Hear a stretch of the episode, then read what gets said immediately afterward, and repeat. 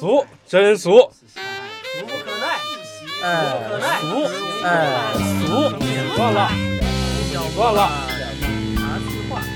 人食五谷，不可免俗。嬉笑怒骂，饮茶去话。各位好，欢迎光临俗人茶话铺。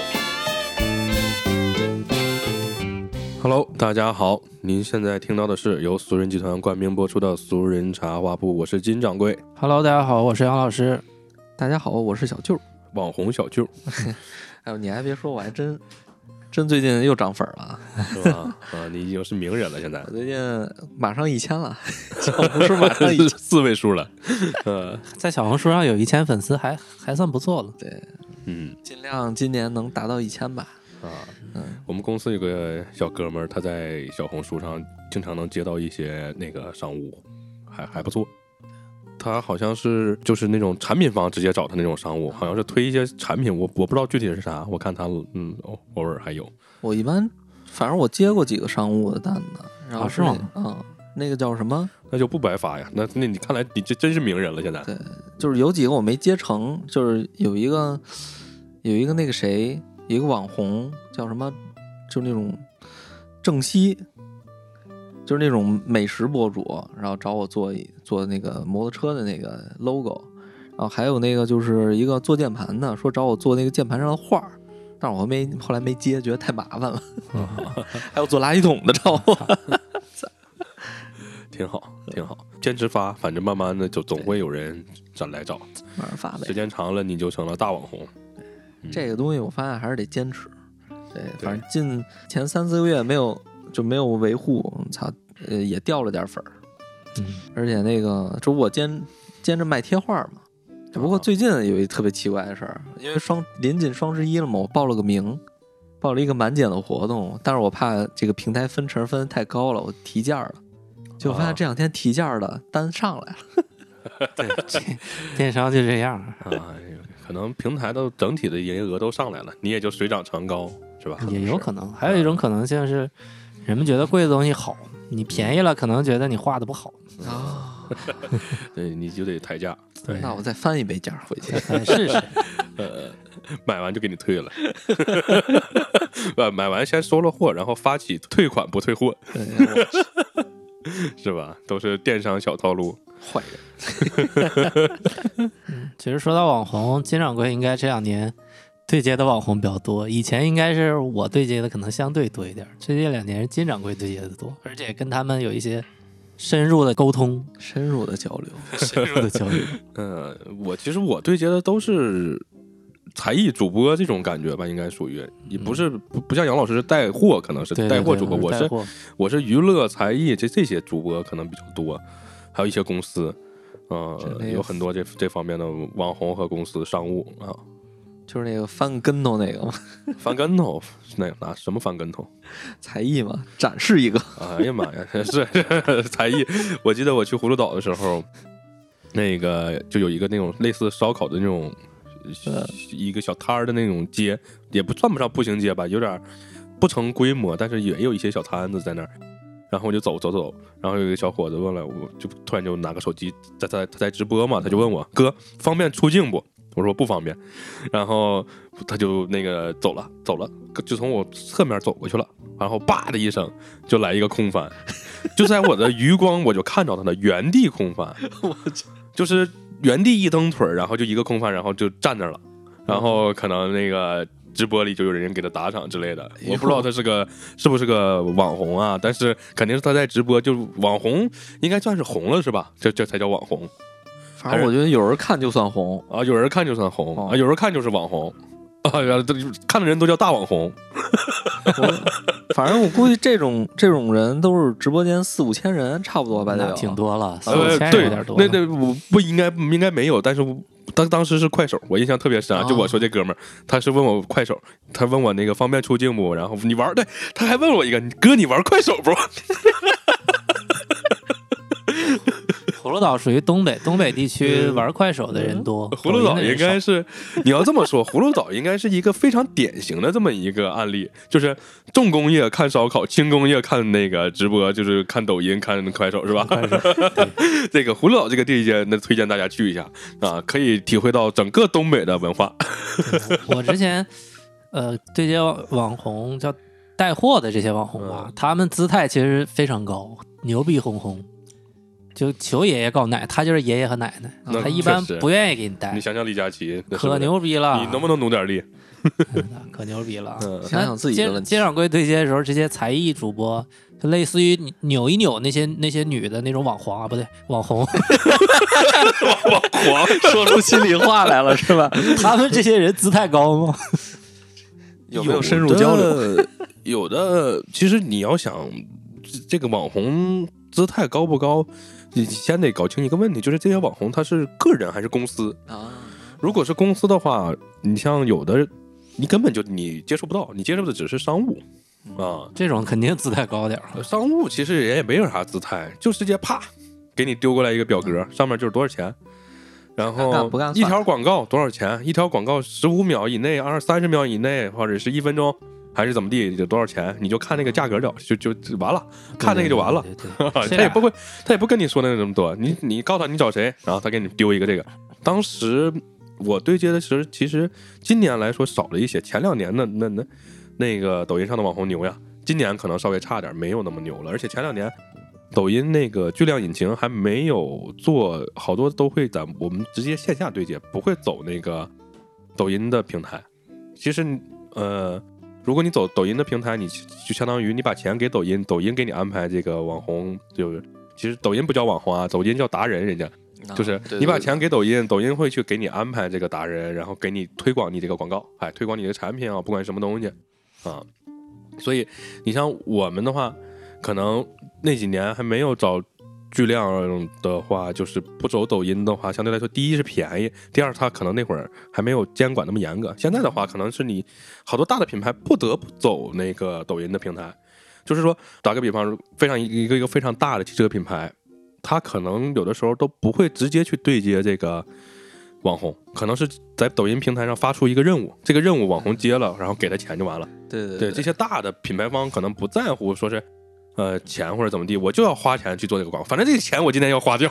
对，好像这个任务嗯谁都能接，不一定是那个对如果说是你走平台的话，可不就是这样吗？嗯，那而且现在各个平台都希望是走人家自己的那个系统，他能挣钱呀。嗯，呃，这里面好把控。提到这儿就得说一下，如果说咱们打个比方，找同一个网红，呃，一个小姑娘唱歌的也好，跳舞的也好，你想找她做一个广告推广，她可能呃三十秒呃或者是十五秒是五千块钱，打个比方，哎，你自己私下找他，你说我想做这么一个推广，他说啊那五千块钱，我说行，但是呢，如果你走抖音的平台，大概就不是五千了，抖音的平台会根据这个网红的粉丝量和他的整个的这个作品的这些情况，给他定一个最低价。这个最低价，我当年就前两年嘛，嗯，应该是在五千的基础上翻三番儿，就是一万五，啊，翻两番，翻三倍啊，一万五。就是说，这个一万五到他手里头，这个不一定。呃，抖抖音之前我我听他们说过，好像能到个呃一半多，但是会随着这个整个的情况我来回变动。我听他的意思好像，而且有的时候。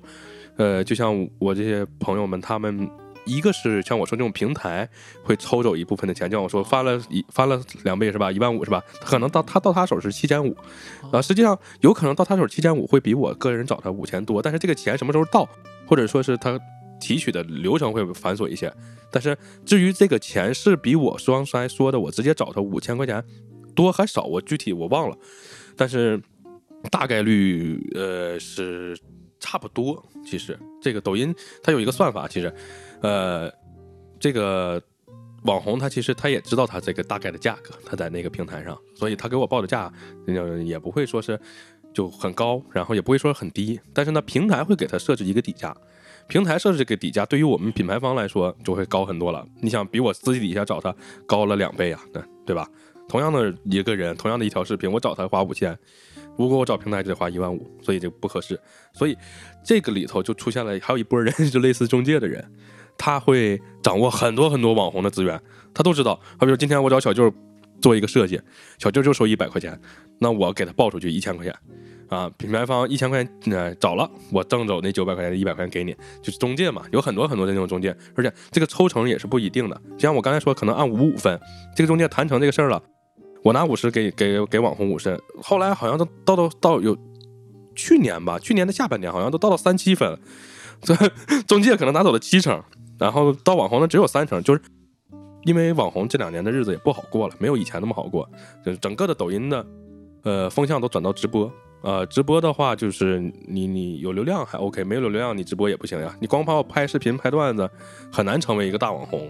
现在整个你得跟着这个抖音的版本来，抖抖抖音给你发钱嘛，毕竟你你或者是快手，对吧？但我觉得你你你可能你说这个比较适合那种，就是说像那种什么猴哥说车呀，还有什么，就是那那种就是他们能接广告，他们对其实就是你说这种可能比较适合他们这种广告。但是我我看那个是另一个，就那叫什么来着？有一个叫阿狗君，你有没有看过？哎，是叫阿狗君吗？是一小女孩儿，然后她是做那种各种特效，做的特牛逼。然后她就是在里边扮演一个角色，怎么着这种的。然后她跟她男朋友是一个，因为他俩没有那个，应该是没有这个叫广，就是叫什么，就公司，他俩是个人。然后他俩就是一个做特效，一个演。嗯啊，这这种，然后我看他什么好多那种像什么欧欧珀莱啊，反正这种，呃，不是欧珀莱，欧莱雅还是什么这种样的这种化妆品会找他们这种做的特别，就是特别炫酷那种，特效特别强那种。我估计这种可能就是单独找他们了，是吧？都是单独找呀。嗯，这种就是单独我其实都是单独找，就其实相当于品牌方的一些嗯推广部门儿，他的商务每天就需要去找一些网红，然后谈价格，然后去跟人家谈这些广告，然后这不衍生出来很多 MCN 机构嘛？呃，前些年有好多商务，就我认识的，现在他们也自己开始做公司，就是其实我觉得这行赚钱。这行甚至比网红赚钱，我甚至我觉得，就是中介，中介甚至比网红赚钱。我觉得，就是我刚才说那种商务，他手上有品牌方的资源，他还认识好多网红。最终的结果，就算是他不给以前的公司打工，他跳出来自己干了个公司，他把品牌方和这些网红一对接就 OK 了，钱他就挣了。可能不管是几几分啊，一九分也好啊，五五分也好啊，三七分啊，不管是怎么分，他可以躺着就把这个钱挣了。只要你手上的品牌方看中了你手上的这些网红，你一对接，这钱不就挣了吗？对吧？网红来说，现在就成了工具人了。这两年日子不好过了，已经，咱不像以前那么疯狂了。你就想想，每天抖音上有多少拍视频的人，有多少人削尖了脑袋想当网红。那小阿教都说了，不知道考那个小阿 Giao 长怎原话怎么说了，我记不住了。他意思，成为他今天这个这种走到他今天这个呃这个程度，要比考北大清华难得多。这是小阿 Giao 表达的意思，我不知道这原话是啥了，但是他是这个意思。但但是现在细想起来，好像他说的也没错。挺难的。是你想想，每年有多少个北大清华的学生？小阿 Giao 就这么一个吧？对，嗯，小阿 Giao，嗯调调哥嘛，我觉得嗯当时我看调哥的时候，就是各种各种骂他，好多人骂他，追着骂他，然后在那个直播里骂他。后来，反正盖哥还挺还挺牛逼，自己就扛过来了，慢慢还有自己风格了，然后还后来后来怎么着还做歌去了，嗯中国中国说唱去了说。新说唱上啊过，我去！我当时我都这可以这个，顺便他上完盖那些 rapper 都在镜头里说 respect，特别高兴。嗯，也流量不知道是发自内心的还是怎么着这不。就是流量吗？这他他那什么开心就拍手那歌，我去，我那会儿天天听。药水歌这两首歌，嗯大家都能听。药水歌、小阿 Giao，这都属于以早期直播间一个类型嘛，就是一些比较荒诞的，然后属于猎奇的这种行为吧。彪哥啊在我心目中已经跟初代网红那些什么芙蓉姐姐、凤姐那都是一个级别的大神级的人物了。你芙蓉姐说这些人，你像凤姐人就不说了，咱就芙蓉姐姐人家财万贯了，现在据说嗯啊，那个年代最早听着网红的词儿是什么年代？零几哎、零四、零五。你要说到这儿，咱们捋一捋啊，什么时候有网红？网红，网红那会儿叫芙蓉姐姐，叫他们网红吗？好像不叫吧。不叫网红，网红是应该在奶茶妹妹之类这种网红，就是网红，嗯然后奶茶妹妹，然后再网红，网红可能比奶茶妹妹还往后。我记得后舍男孩那会儿，啊对。后舍嘛，那会儿也应该也不叫网红。他们其实按现在的定义来说是网红，只不过当时没那词儿。当时当时没那个词儿，伴随着互联，网的兴起对产生的对，从互联网上红起来的人不就是网红吗？嗯，还有那时候那个呃口碑最差的那个什么甘露露啊这些，嗯啊，还去包头演过出。各个地儿的什么夜店、商场上台上扭演出，整个的商业逻辑其实没有问题，就是流量嘛。他当时有流量，他曝光度高，我找他。那嗯整整个商业逻辑都是这样。但其实从网红就是网红这个词儿流行开始，我是觉得是由抖音开始。其实快手比抖音早，对，就是快手、抖音开始以后，快手应该是有网红这个词儿。呃，我记得快手最开始是杨老师用的，杨老师用完推荐我用。当时呢，上面这是什么视频啊？鞭炮炸裤裆，对，吃玉米，对吃玉米，把玉米插电钻上，一吃电钻一转，把头皮全头发全还有躺在剪下来。泥潭里边滚，哎，对，最开始快手就全是这这这种。我说哇，这么牛逼！后来他推荐我用，我就看，然后但现在没有那些内容，我都不看了，觉得不好看了。当时快手用完以后，然后说：“哎，你看看这个这个这个 A P P，你看看这上面老牛逼了。老八小汉堡是那会儿吗？那可那比晚多了，哦，是吗？你那牛逼多了，最早的快手这个。这个早最早，那可能十年前了吧，啊都已经。我靠嗯，这不很狠那个很早了，年代快手特好看，现在不行。老狠了。那是还有那个，呃，当时还有一个叫那个韩王。你的韩王无限猖狂，一个东北精神小伙，搁台球厅拿个小台球杆在那打台球，啊、最开始你可能不知道这些视频，不知道你肯定看过，但你肯定看过，他会在微信或者哪儿，你你就点开看了。这些视频都是发在快手上的，只不过你不知道它是发在快手上。我我好多就是你你们说这些，其实我好多都没看过啊。就是我能看到的就是那个小汉堡嘛，那已经很很很很老，很很以后了，很以后了。因为我都不知道快手是在抖音之前，我一直以为是先有抖音才有的快手。先有快手，先有快手，啊。快手人家做的其实还挺好，就是土味视频嘛，一些恶搞视频、土味视它频，最早其实那个就不叫土味视频，我觉得叫恶趣味。恶趣味 猎奇特狠的那种嗯恶趣味把那个猪大肠煮完扔泥潭里，然后钻到泥潭里边滚边吃，是这种东西。还有鞭炮炸裤裆，对，就是这不都是这叫土，呃。这绝对不叫土。我我唯一看过的就是那个什么直播吃屎，嗯操，在哪儿看的？老爸就是我我不是我不知道那是什么平台啊，但是我那是那会儿是同学，老老八应该哎是同学最还是近几年谁看的的事儿了吧？没几年，五五年前不。是不是老八，不是老八小汉堡，是另一个。然后他是怎么说？这大哥直播吃吃完以后，立马呃就得哕了。我操！当时我都惊了，我说还有这 对，就这个我们说的这些东西，你肯定也看过。你在微信上就是一些猎奇视频，你肯定都看过，只不过你不知道当时是快手发出来的。当年的快手就是这么疯狂，就是这么疯狂。特别特别然后牛逼，快手疯狂以后，但是呢，这经过这个疯狂以后，快手就在这条路上一去不复回了，一直往这个路上奔，狂奔，狂奔。但是后来被，整顿了吗？这个呃一是被整顿了，二是人家抖音出来以后没往这个方向去，抖音正相反洋气。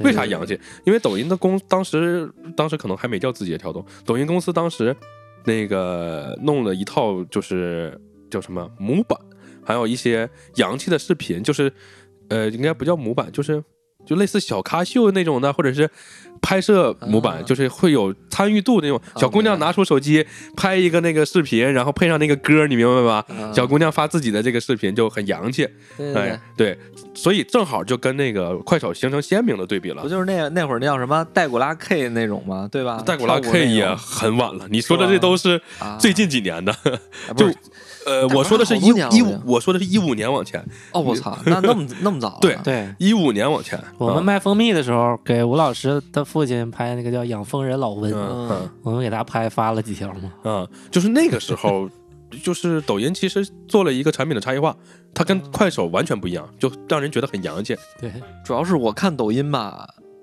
我都是一一七年、一八年才开始看抖音。是你用 N A P，因为咱们一般可能老爷们儿不愿意看，但是我跟你说，你在你的朋友圈绝对有小姑娘发过。你的朋友圈，如果你细想，往回倒啊，倒到一五年以前，你肯定还看过那种配音秀，那叫小咖秀。小咖秀，链那我知道链链接链接一个链接放到朋友圈，也会有小姑娘发抖音，她拍的那种视频，我记不起来了。当时她有那个模板，那个模板然后配上那个音乐，然后怎么地扭还是怎么地，哎，挺好看，就类似那种配音秀。她发到那个朋友圈，然然后你肯定看过，只不过你不知道那是抖音。咱们那时候可能没有概念，就为啥我知道快手，是因为杨老师推荐过我说你弄一个这个 A P P，你看看，这老牛逼了。然后我说扎然后我就看了看，然后看完以后短暂的疯狂啊，啊我俩就看不到了不不不是。这个短暂疯狂还不是说他们疯狂，是我我俩我俩短暂疯狂以后删 了，马上就删了，没意思对，短暂疯狂以后，后来你想这什么逼玩意儿，就删了删了删了以后，过了好久，可能就变成抖音和和快手两个非常牛逼的平台，然后人家网红越来越多，噼里啪啦就开始快手。最早是那种恶趣味的视频，就炸裤裆钻泥塘的那种视频，后来就就是流行不让拍这个了嘛，不让拍这个就开始流行一波社会摇，你知道吗？哎，我刚才说的韩王就是社会摇，啊对，哎，就是花手鼻子花手什么那个腿 啊，就转那个是吧？精神小妹儿，精神小伙儿的那个跟 踩风火轮似的，你韩王就是韩王就是这这那个说话声音贼尖又瘦那个，呃，前一段时间今年音乐节是韩王还去呢，不是？那那这应该是杀马特的天下了。啊，对，就有点这种感觉。现在社会摇好像也平不太不太让也有，还有还有也有最近流行那个什么我姓石，科目三不都是社会摇吗？对，还是那个东西，哎，就是大家喜欢看那个东西，呃，换汤不换药啊、我们干这个，我我特别理解，换汤不换药。就是如果说到以前那个，就包括我刚才说的韩网，我们在就是微信上，就算我不给你发，也会有其他人给你发，你肯定看过。你说这个傻逼，你当时肯定是这么想的。然后过了几年以后，有人给你发个小哈叫，你肯定觉得我操，这个傻逼。就很多都会给你那个年代还有一个问题是，刚出来快手的时候，他千人千面做的没有现在这么好。嗯，他不是根据你的兴趣爱好去给你推，他可能是根据流量啊、什么热度这种机制去推。对他慢慢伴随着阿里做淘宝的这个千人千面这个技术，所以抖音、快手也开始千人千面。现在它嗯慢慢会跟着你的兴趣去推都荐这些迭代了东西。哎，不真是。现在你知道，底下评论都是根据你这个人来去推，对你你两个人看的评论都不一样。啊，对，现在已经迭代到很高级的阶段了，但是还是以前有意思。你也说起来，以前真的老牛哎，逼了，我真是现在现在以前也没有没有网红的概念呀。对那会儿现在大家就是感觉在那上发，没意思。就是我现在看怎么说呢？看抖音就是更多的是看新闻和看这种工具类的东西。看网红的越来越没意思了，又一下就复制好几个，而且大家都大同小异，感觉没有什么区别。其实你要说这个整个这个平台的发展，咱们这不说网红，就说这个平台，我觉得一八年到二零年这个阶段是他最疯狂的阶段。就抖音这几年发展特别快，对疫情的时候其实就已经到顶峰了。对，大家出不了门啊，也、嗯，疫情时候就到顶峰，然后今年来看，其实我感觉抖音的，呃，我不知道是真是假啊，我就我个人的感觉啊，就我凭我刷抖音或者说是干干这些商务的感觉，我感觉有好多评论和点赞不是不真实的，当然就今年啊可以不买是吧？这个不不不，就是当然不不是说当然是不真实，就你可以这么想，就是杨老师你在干淘宝初期的时候，其实没有那么多不真实的，啊，对啊，但是我的意思就是说，抖音干到现在这个阶段，从今年开始就开始有很多是不真实的了。商业化了以后肯定就不真实就。从今年开始，我觉得有很多的点赞啊，或者是呃评论呀、就明显是虚高高很多的。当然了，嗯我们之前我跟小舅在那个公司也投过一条，找的谁呀、我忘了，花了八千块钱拍了一条短视频，人家拍的确实不错。我们为什么愿意花这个钱呢？是看了他之前推产品的视频，点赞量都很高，我们就觉得观看数应该很多。结果我们投出去了以后，发现可能他为了接广告嘛，他所有的推商品的这个应该是有有一些水分吧，不能说全有 哦，他也是商业化嘛。这这个很正常，这种事儿我们遇太多了。我天天找网红让他们给给我推广，这种事儿太多了。对，因为就是找、呃你会找他麻烦的，呃，他没有流量，他没有点赞的。呃，不是不是，就是这么说吧，嗯、这些网红会把流量不好的视频隐藏起来，对，你看到的绝对都是，哎，点赞量很高很高，你觉得，哎，这这网红不错啊，你看他粉丝一好几百万，然后点赞量也很高，那我找他做一个商务推广吧，对然后。但是呢，实际上等你那条广告发出去的时候，可能只有当时的一半儿，你所有看到的一半儿，这很正常。这个是个人情况。我说的这个整体的不真实是所有人都不真实，我不是说针对一个人不真实，是我感觉所有抖音的火了的视频都有很大水分。就是在我的观观念里头啊，这些火了的视频，嗯，咱这么说，你在几年前，如果你看到抖音一个视频火了，有一百万赞，了不地了吧？你今年你刷抖音，你会看到有好多视频是好几百万赞的。哦，这这这，我不知道你们留意过没有？其实挺明显的啊。这个好几百万赞和呃很多条评论，嗯我就觉得，嗯，一是不真实，还有一种可能性是啥呢？它的内容产出没有那么多了，它很单一化。就是说，大家看到的以前可能有无数个一百万点赞的啊，不没有说无数个，至少有很多个，但是现在只有一个点赞一千万的，你们明白我说的意思吧？就是有两种可能性，一种可能性是我觉得这个不真实了，还有一种可能性就是说，它它的内容产出没有以前那么丰富了。主要你能投抖加嘛？那会儿我那个抖音嘛，然后我叫呃疫情的时候，我画了一个那叫什么来着？就是那个那个就是那个当兵的，还有医护人员，还有一个就是那个叫什么来着？社区服务人员那个。然后我投了个抖加，我就想看我能到多少阅览量。我投了五十块钱，阅览量到了一万，然后我有一百呃不到一百个赞。嗯我我觉得五十块钱能这样，那我其实我投个四五百应该更好。这个就这个就是抖音的算法机制，其实根据你的视频的内容，就是如果你的内容很好，嗯，你五十块钱可能就可以获得上万赞都有可能，这个是完全看你内容的。就是说，呃，我不知道上限是多少啊，但是我见过很多，如果内容不好的，你就花很多钱也白扯；如果你内容好，你花很少的钱，它它也会很多的而且它还能分，那个就是而且它还能分。我看里边能，就是你可以买买流量，就是观看观看数嘛，然后也可以买那个叫什么点赞数。对啊，这个就有点这挺狠。这其实逻逻辑上没有变，就跟你淘宝卖货一样了。对，你到后期的话，你不买直通车，你卖给谁去？你这产品你都看不着你的，对吧？逻辑都是一样，整个商业的逻辑一点变化没有。对，其实今年金掌柜说的这个问题，我当然是从带货的角度也有类似的看法吧。就之前很多淘宝、京东有那些做淘客、精挑客的，就帮别人带货的，很多人都转行了，他不干了，说明大家口袋里没什么钱嘛，他们也挣不到钱。再一个，抖音叫团长嘛，很多团长，比如说接了一些货，他帮他去挣佣金，给你匹配到很多达人网红去带货。之前很多做的很好的，一问也不干了，说干不下去了。大环境其实不好，很多中介都不干了。其实你这么想啊，我们刚干的时候，你在抖音上会看到有很多影视剪辑或者是剪辑号，他会剪辑一些东西，哎，剪辑一些你喜欢看的电影、电视剧。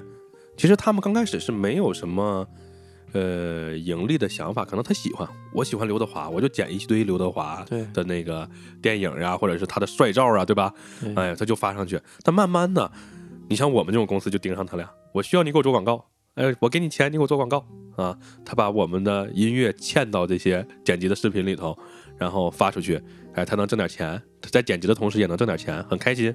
但是很快这股风过去以后，他们这些搞剪辑的人就接不着活了，也没有人找他去推广，他就没有什么钱。他今年从今从这两年开始，其实已经很少，已经很少你能看到有那些剪辑的号了吧？可能你你喜欢一些韩国明星，以前你能刷到这些韩国明星剪的帅的宋仲基，对吧？这些特别帅的人，你能刷到他啊？但现在你还能刷到剪这些就纯捡这些帅哥的号吗？捡不着了吧？看不着了吧？因为他不赚钱，他就不干了。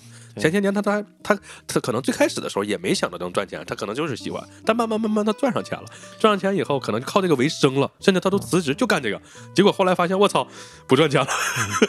这类的，你还别说，我还好像在我的印象中一直没怎么刷到过。你我这么说吧，你没刷到过剪辑号，但你肯定刷到过 CBA、NBA，、啊，这个足球现在也有很多，你肯定能刷到吧？现在也有。配一个那个呃篮球明星或者足球明星的一个打球的那种画面，你肯定刷到过吧？对对对，那个号会用一些歌，那些歌全是我们花钱推广，哦所有的媒体啊，不管是什么这个体育那个体育啊，呃，或者是你看的名可能起的很官方啊，就是可能叫山东体育，哎，CBA 什么山东体育。啊，就我随口一说啊，他们都会拿我们的钱去推广一些新的歌曲。啊，你能想到的这些媒体全都会接这些广告。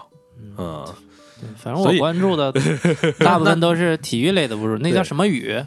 什么宇什么宇？戴个眼镜那个。啊。靖，徐静宇，啊鲸鱼。鲸鱼我感觉挺好玩的。人才的是个，再就是我还关注几几个那种黑黑皮肤的那种姑娘，但是他们都过得很惨，直播时候没人看。啊，然后我就给他留言，我说现在主流是白幼瘦，杀人诛心的没有，我说我说像我们这么有品位的人确实比较少，啊！你还夸自己，杀完人家还夸自己，不过确实是他们确实是没啥人看，就在线人数十几个，很他到不了三四十。这个就是抖音的算法了。嗯，抖音会给你匹配一个相应的流量池，对，如果你他这流量池就小，那没办不法。不是你不能突破这个流量池的话，就永远是这个流量池。你只能说是突破了这个流量池，你从三五个人变成十个人，变成五十个人。如果你就三五个人，你永远三五个人。你要哪怕多一个，你能这就这就说明你的直播不吸引人。一方面，对，如果你呃说难听点的话，你搞了一个像小阿 Giao 那种土味的，或者喜大家猎奇的喜欢的东西，哎，就是不太正常了。说白了啊，就有人看了呀，有人看了，内容喜欢了，你的人就会多呀。对，再一个我关注的一些关于营销啊、广告类的，最近也关注一堆白酒的，天天给我推白酒。这就是千人千面嘛。嗯，小舅关注都啥？小舅不是喜欢小火龙，还给小火龙画了个画，对我记得。我关注的都是，呃，现在多一点是摩托车的，嗯、比如说那个叫叫什么来着？有一女小的叫电电叫皮柚。不是皮柚，皮柚我觉得哎太，我觉得说起来皮柚太太低端了。说起来，你要是说，呃，皮幼其实最开始就是从骑摩托车坐在那儿一现在不骑嘛，啊，参加那个韩火火的洋去了吗？展了，嗯那那会儿我看了一个，就是关于皮幼，他们分析啊，就是为什么皮幼走摩托车的圈儿，是因为皮幼他在这个美女的这个圈儿里边儿，它不出众，嗯对呀，它长得不够好看，哦，所以说他要找一个赛道。嗯呃，这个赛道是什么？是呃，他能够在进去，他能成为美女，而且能能吸引到人过来看。这圈里的大哥还挺多，对，而且哦摩托车当时圈里的这种叫什么？这种这种主就是网红少少，哎，他一下进来就火了。，怪不得不骑骆驼，对骑摩托呢。对对，所以说，而且最主要是它有一个点是在于，他让你扶着他腰骑这个车。嗯，擦边儿啊，当时擦边儿当时擦边儿哎，嗯嗯，但是当时我看皮我就一点感觉没有，就是我觉得小姑娘长得不好看，然后一帮老色逼去看她，因为然后就没意思。因为我我骑摩托车也好多年，好几年前，正是那个网红比较开始火的那个摩托车的时候，皮尤最开始可能这东西我不知道他最开始干过啥，但是我知道他是因为靠骑摩托车这那一下火的。对，因为当时我经常会刷摩托车视频，然后刷摩托车视频的话，你就能刷到一些女的，女的在这个赛道里头，她还是吃香的。对，非啊，常吃香也都是老爷们儿嘛，老爷们儿喜欢看小姑娘骑摩托车的，所以你我我也我最早就刷到过他，我就知道他，后来他就转到车，他不断的在转型，这个他其实牛逼在一是他找对了这个方向，二是他转型的成功了，对。对，嗯。而且皮尤当时最开最开始就不是做摩托车的，嗯，他就是一个点，就摩托车那个点火了，对，然后他哎也是因为摩托车我可能刷到他了，他干别的时候不火，我肯定也刷不到他，啊，这就是人家找对方向是有仙人指路，这也说不准。你。呃，你你，我不知道你们刷到没刷到一个贵州那个打篮球像科比那哥们对，还有个奥尼尔，后来出来个奥尼尔被打的，他俩特别搞笑，他俩就是有一天突然有一个人评论说，哎，说你那个啥，你长得像科比啊，你不行，你试试打篮球吧。然后这哥们儿就把头发剃了，开始打篮球，然后那个侧脸就很像嘛，那然后网友的意思就是，哎呦我操，当时那个谁给你评论的，仙人指路了，这哥们儿现在白天莫德里奇，晚上科比，哎不哇，呃上午莫德里奇，下午科比，晚上打打打牌打牌直播直播打牌挣钱。掼蛋啊？呃，不知道干啥，反正贼牛逼那那那哥们儿，这就有可能是一个偶然的评论啊，可能网友就说看，我觉得你像那谁谁谁，然后他往那个方向发展了这个网红，然后真的就火了，这好多就是这种情况。其实咱们刚才说到这些，叫只能叫小网红吧，不算特别牛逼的。啊，对，我觉得牛逼的有一些是咱们好像跳过了一个时代吧，就是在快手之前有一个时代，像斗鱼啊什么这些，那个时候直播咱们我很少看啊，我不知道看，但是有很多粉丝，那个叫什么冯提莫，宋雨宁、冯提莫这些都是属于是很大的网红。冯提莫一开，哎呀，最开始应该是斗鱼吧，我不记得了。对，冯提莫其实冯提莫是最开始是一个英雄联盟主播，哦，然后他玩的不太好，唱歌去了，对，然后呢，玩的不太好，他就在直播间唱唱歌啊。你要这么说，其实对，有一批人真是真是主播，当年就像冯提莫他们，不是说不是说靠那个发短视频，然后在抖音上直播，对对对，对那个时候对那个时候有个直播平台，王思王思聪还投过叫熊猫。熊猫熊什么猫，对对对，那个时候有呃那个那个年代有一批网红是专门直播的，对呃，给游戏直播为主，英雄联盟直播直播为主。对呃，这这个里头当时有一个叫小智，我还挺爱看。嗯然后我那个我有我我我我我我妹夫，我妹夫就喜欢看小智，看了好多年了。然后呃那个说话风格都有都都是那个葫芦岛风格嘛，就很有意思。然后还有就像我刚才说的冯提莫，冯提莫因为长相还比较那个呃小小的，还挺、嗯挺甜美的，然后唱歌也还行。对你别说那那个时候你要直直播，你看冯提莫唱歌可以，那那个年代的网红，我觉得比嗯现在短视频时代的还是要有一些能力啊 水平。不管怎么说，人家唱歌还行，就是那个比网红比很多网红要强了已经。比抖音的这些网红，然后那个先不说他游戏咋咋地的，然后但是你这这就找到道道了，人唱歌嘛，后来不唱了《佛系少女》嘛，对《佛系少女》火了以后，冯提莫转型，转型想走明星的路，后来对后来他是被那个 B 站独家签走了。我、这里面就有可能一些商业运作可能不太成功，所以最后他没有转型成功。啊，没转型成功。还有一个是他被 B 站牵走了，这个不能说错吧，但是 B 站上的人群确实没抖音多。再一个，他生病了嘛，得了一个什么癌癌，呃，那是近期了嘛。啊他一年多没出来，刚呃出来。然后现在癌症好了，每天在抖音直播呢录唱，在在路上唱在路上唱，我跟 B 站的合作也结束了，应该是。嗯，我最近看了这个里头，就是不管是商业运作还是他自己的想法，呃，就是这里面还是有问题的，所以当时他没有转型成功。但是转型成功的有一个人，大家都知道，刘宇宁。嗯，对，刘宇宁是一八年左右在那个也是东北吧街边唱歌，跟他几个哥们儿，呃，然后后来他一路有点像盖那个意思。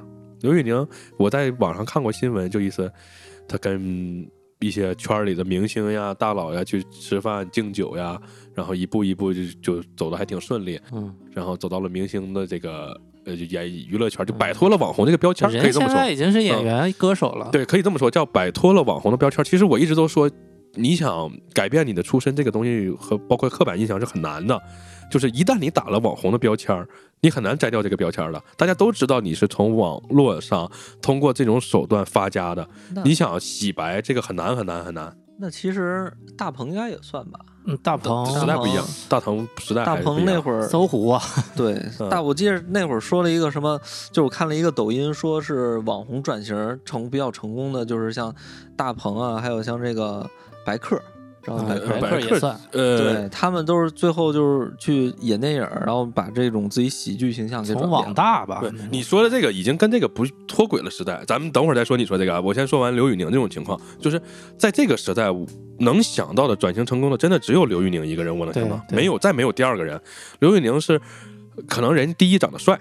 这是他成为网红的前提，甚至可以说对他长得帅，人品也还行。然后他成了网红，成了网红以后，就是那个人有专业能力，唱歌，然后呢，这再加上你刚才说这种人品，包括我说的这种这种像盖的这种的交际能力，对哎，通过他这种一步一步努力，他成为了一个呃进入娱乐圈、摆脱掉网红标签这么一个人物，这是极其难的一件事儿。刘宇宁这个真的已经是，我觉得再没有第二个人，就这个时代。然后咱们说小舅刚才提到的啊，小舅刚才提到了大鹏和白客，白客是提到白客，你就不能不提那个一个领着他演戏那个人，易小星啊，教授易小星，教授易小星最开始其实也是发恶趣味视频，对，他当年可没少把李宇春黑，很早很早很早以前了。啊，我记得他们配音好像也各种配那个什么日本的漫画，好像是。对，那个都是后期了。对，还有我我不知道你就是应该在零几年，对，当年教授出来的时候，就是这个一小是在哪儿发来着？其实已经不记得了，因因为当时网络上可能是论坛，对某某个论坛，反正就火起来了。我记得教授他在论坛上发了一些黑李宇春、春哥得永生、春哥这个这那的那个视频，然后他戴个面具，拿个破饮料瓶搁那搓对。啊，然后这个教授这个人火了，教授这个人火了以后，他带着这波兄弟，就是刚才你说的白客，他们演戏。也也不是演戏，就你说那个配音，配呃，搞一些，其实，在我们当年看来，这叫恶搞视频，都叫恶搞视频，或者叫鬼畜视频，这这用现在的话叫，因为现在的话叫鬼畜视频，对吧？鬼畜视频啊当年他是干这个的，然后那个一点点的，但是不管怎么样啊，这批人他其实，在恶搞的同时，呃，鬼畜的同时，他们是有一定的能力的，我觉得啊。他，你让他干一些正经事儿，他是能干的，只不过他觉得这个更有意思。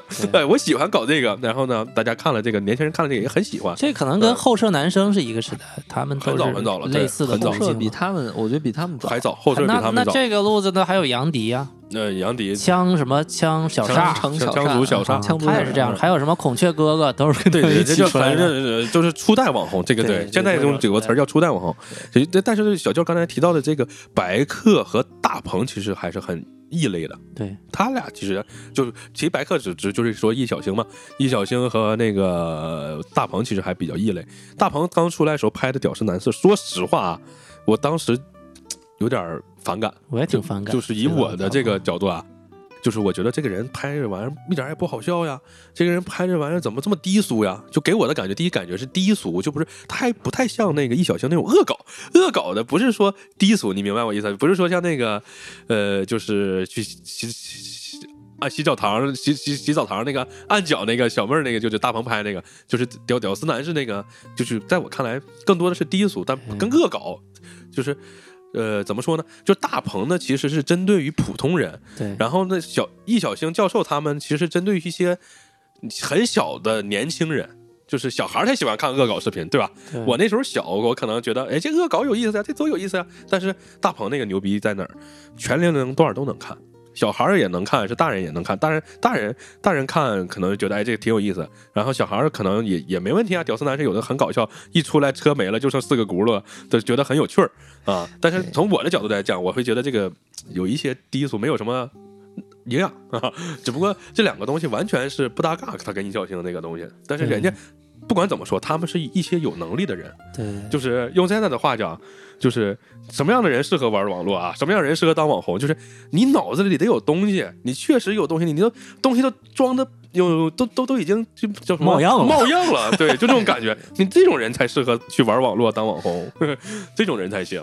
不过感，而且感觉就是易小星他们和这个白客，呃，不不是易小星和这个谁谁谁刚那个大鹏啊，大鹏，他们后期的作品其实也是两个两个风格对，两个风格了。嗯，就是大鹏，我不知道你们看过那《煎饼侠》没有？那个就有点烂了吧？对，然后但是易小星他们拍那万没想到，其实确实还行。哎万没想到，电影还挺喜欢。对，大嗯大电影那个确实还可以。嗯到后期他们拍，哎，对他们那公司其实跟咱俩公司之间很近，姚老师，是吗？万和天宜，他们在那个康家沟。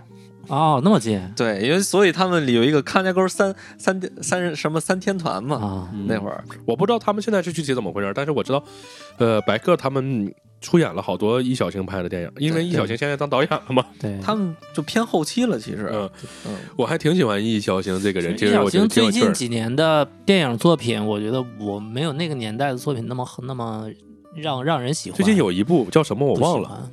我忘了，好像我我看来着，好像最近有那么一部。最近几年，我反而过了煎饼侠那个阶段，比较喜欢。突然，我改变了我的印象，大鹏开始做一些现实主义题材的一些作品，嗯，确实就你不一看就不一定是科班出来的，但是我能感觉到他的诚意，确实在好好做，在认真做这个东西。那叫第第多少个嫌疑人？这不大鹏拍的吗？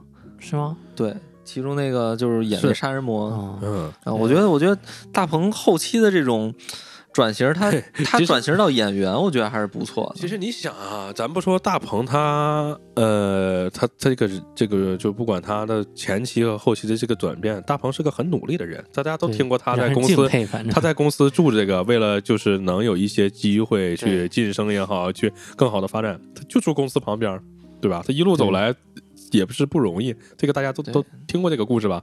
嗯都知道。嗯，对，这是大鹏的故事。对人通过努力，然后好好做事儿，去创造自己的作品。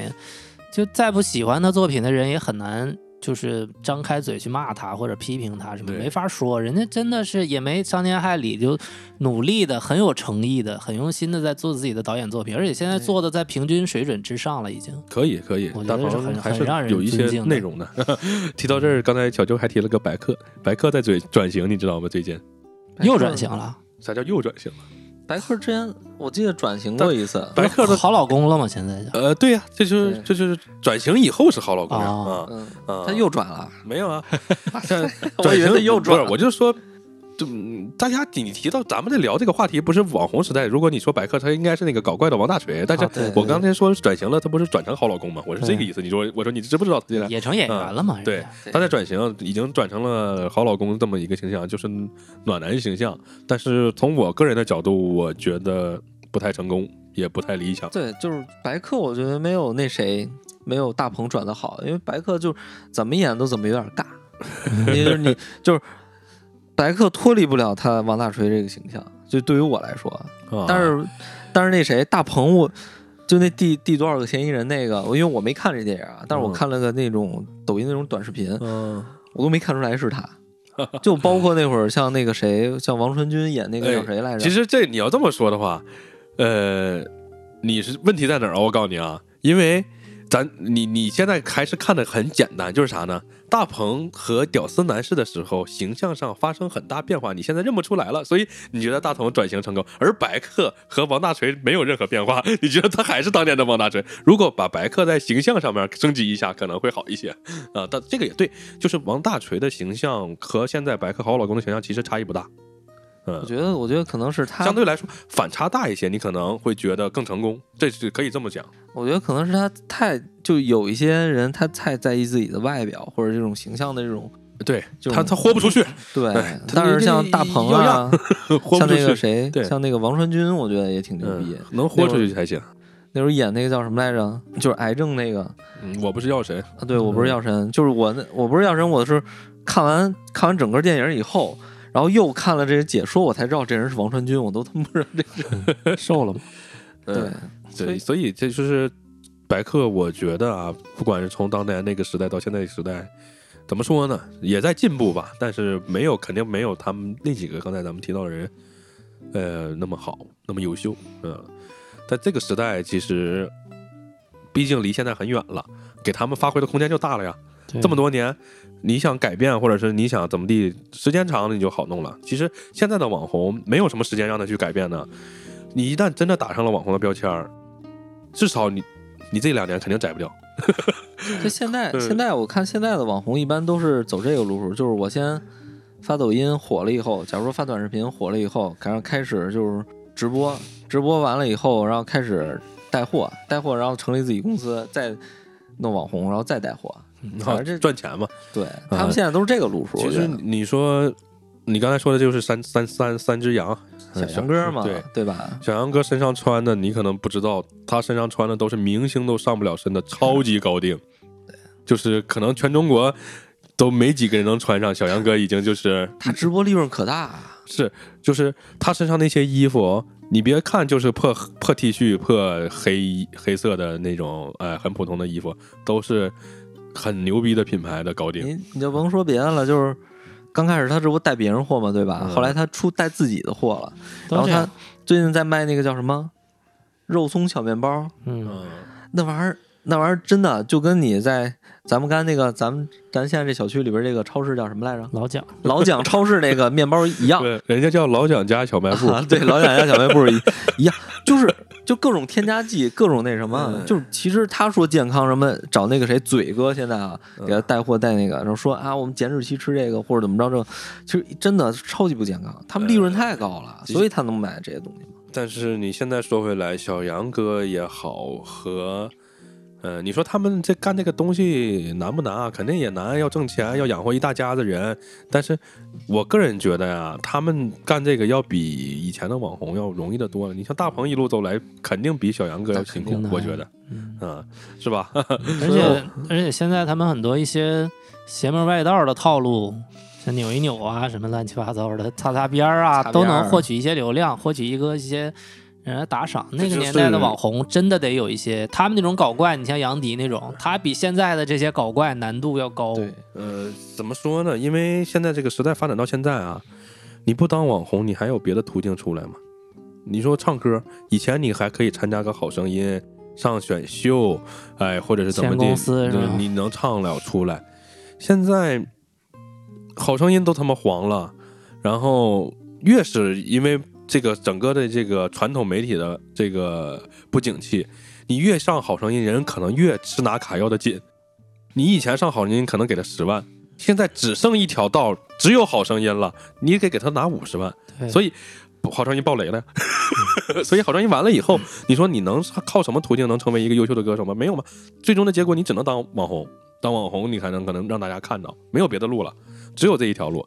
你当网红让大家看到了，这里面就出现一个问题：网红歌手，我就单说我我知道的啊，网红歌手和传统歌手是有一条很难跨越的这个线的，就是呃，像刘宇宁刚才这种情况，很难很难跨越。毛不易这种的是上传统节目出来的，但是我有一个点啊，就是我我现在因为我最近看了一个女的唱歌，就是也是你说的这种网红嗯抖音上，但是我不知道我忘了她叫什么了。然后她前阵子也上了节目了，也上了嗯就是哪个电视台了。他的就是他的唱功非常好，但是我发现有很多网红唱歌都是假音假唱，或者说就是就是说修音各种。嗯你要说网红实在唱歌非常好的，只有一个人黄霄云。这个人在没出名之前，就是所有的干我们这行的人都知道。反正我嗯我听那女孩啊，真的非常不错唱的，而且她就上节目也非常不错，然后她在这个直播里清唱也非常好，我都忘了我忘了她叫什么了，这个可以查一查。其实我最近也发现很多查一查。大家以为他粉丝比较多、有有人看的这些唱歌的网红，其实他都是签过公司的歌手，他是通过一些节目出来的歌手，后来嗯市场容量没那么大，他也火不起来，又去干了抖音，大家以为他是网红，特别多这种。我关注的，比如说那个谁呀、那个、那个、那个好好几个金金池，现在也天天在做抖音直播。金池唱的好不好？嗯。金池唱的非常好，嗯，还有好几个。对，都是歌手出身，参加过《好声音》什么这些没火起来的。嗯，那些都在干这个。大家可能有粉丝觉得他是网红，这里面我可以提一个典型案例啊，刘鑫。刘鑫大家肯定听过吧？快男那个。对他算是小有名气了吧，也算是有有点名气了吧。对。然后，但是后来他有过代表作呀，当年，当年刘鑫有一个有一个什么歌了？呃，我我以前还去 KTV 小的时候还唱过，呃，有有一个歌还火了，火了以后，但是呢，这些年也是不温不火，然后他不就选择了在抖音上当网红，然后会去唱一些土歌，然后直播也特别土，对然后网友就会骂他说你怎么现在成这样了？但是这这这玩意儿，一个第一个是他的个人选择，第二个是，嗯、确实到这个岁数他要养家糊口。可能刘鑫你看起来他可能还是很年轻啊，但毕竟也好几十岁的人了，四十多了得，他得怎么也得四十多了呀。嗯，所以你他要挣钱没没毛病啊，这有什么错嘛？人家每天直播，我看也很辛苦。刘鑫从早上 我有的时候就直播干到晚上，然后现在还跳，他他们在直直播基地了，现在是对我还关注一个叫赵又乔的，啊，也也也我忘了参加过什么节目，参加过好多《天籁之声》，嗯好多那种节目都很年轻就出道，也是跟就类似于金掌柜他们这种啊，但是金掌柜他们公司比较有良心，签了一些黑心的这种呃唱片公司或者是小公司，签完以后就把人锁住了。但是他想有发展呢，这公司就是签的霸王条款，要吸他血还是怎么样？最后弄的想解除这个合同，家里掏了好像八十万还多少万，欠了一屁股债，才把他解放出来。解放出来发展的不太好，就变成网红唱歌了嘛。其其实有好多人就因为这种呃这种签约导致的呃不太好，因为怎么说呢？有的人可能喜欢大的平台，我一上来我就要签大公司，但是他可能这玩意儿也是时也命也啊，他可能签了大公司，大公司在在大公司眼里他狗屁不是，对，可能就错过了最好的年华，这就是很有可能的。然后有的人呢，可能签了个小公司，就像杨老师刚才说的，就被骗了。这也有可能。有很多小公司包装一下，然后出去坑蒙拐骗，这很正常呀。对他们其实刚解约赔了八十万，然后碰到疫情，疫情这几年更没活儿，就在家直播，然后也也有抑郁症，嗯，然后也去去住院，被人医院还虐待了一顿，挺惨的。这种网红太多了。其实他们他直播的时候也说过，他说其实我也不想干这个，但是没办法，你就有些人是迫于生计，对呀，其实我一直在想，刘鑫为什么这么干啊？他第一，他小有名气；第二，他干这个能挣钱，而且干这个这么多年，你不让他干这个，他干啥？对，都这岁数了，就是就还 你说他让他干啥？嗯呃，他他能干啥？他只能接着干这个。虽然土啊挣钱，但是这玩意儿怎么说呢？呃，不丢人，不磕碜 没办法，你得活下去啊！你先活下去，你再说这个咱们伟大理想是吧？你像大鹏活下来了，人家可以去拍自己喜欢的东西，或者是对吧？但是你先得活下去，前提是，嗯，我看了一下，我刚才说那叫王 OK，王 OK 很火，王 OK 以前是参加那个青年歌手大奖赛还是什么，人家是专业歌手，只不过是通过互联网获得了更多的人认知。对嗯，他其实不是纯粹网红，他也上节目，他最近刚上了一个腾讯的那个啥节目，然后还谈了个恋爱。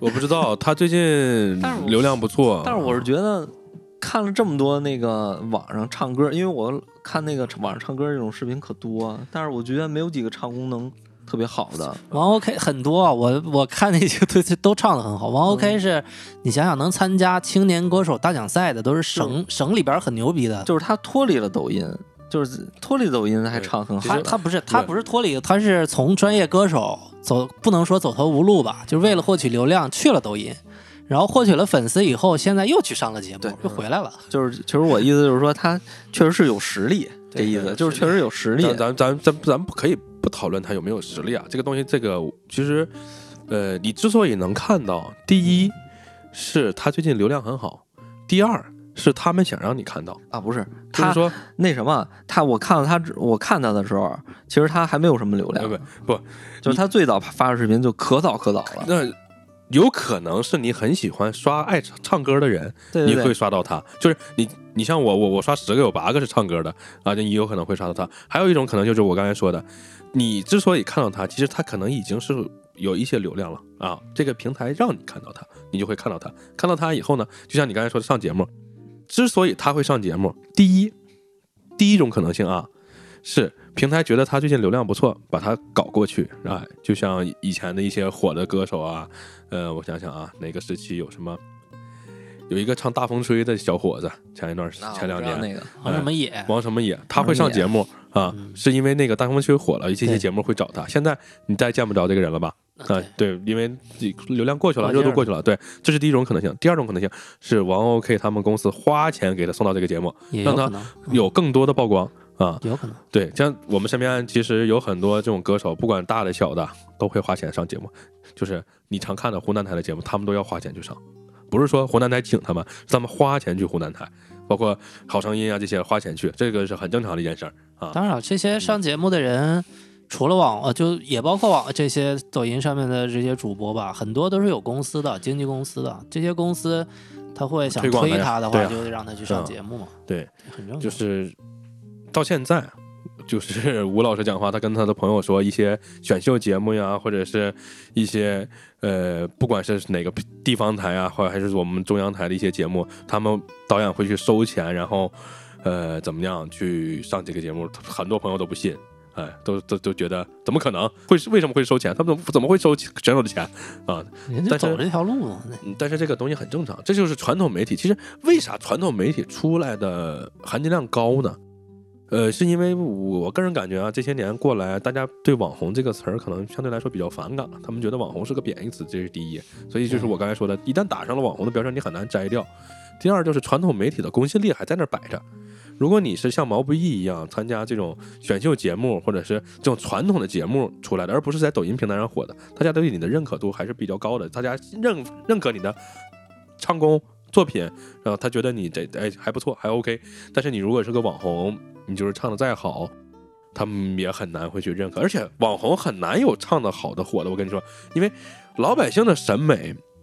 咱们说的有点难听了啊，就是老百姓的审美不和你专家的审美和专业领域的审美那是两回事儿，老百姓喜欢的和唱的好的这也是两回事儿，这不是一回事儿。其实而且我觉得网红的门槛儿相对比较低，对，你所有人，假如说你门槛儿所有人都进来以后，他会挤压这个生生存环境，所以你这个东西为什么就是我我看抖音的网红这些啊，我看一般都是那种像什么刚才杨老师说那个小火龙，嗯，还有之前还有之前那个叫什么一个画画的那些，他们的风格都很很一致，就长期的都是差不多是这个样子。对，其实一七年、一八年我跟小杰一起工作的时候，我是手机上既没有抖音也没快手的，我是很排斥的。那个时候我就像金掌柜说的，我是对网红这个词儿，或者是抖音、快手这种短视频，我是嗯戴有色眼镜去看的，我觉得不好。其实嗯那个时候我也是这样啊，嗯那个时候可能。我觉得我是个高雅的人士啊，所以我那个时候的我，我也不喜欢看屌丝男士。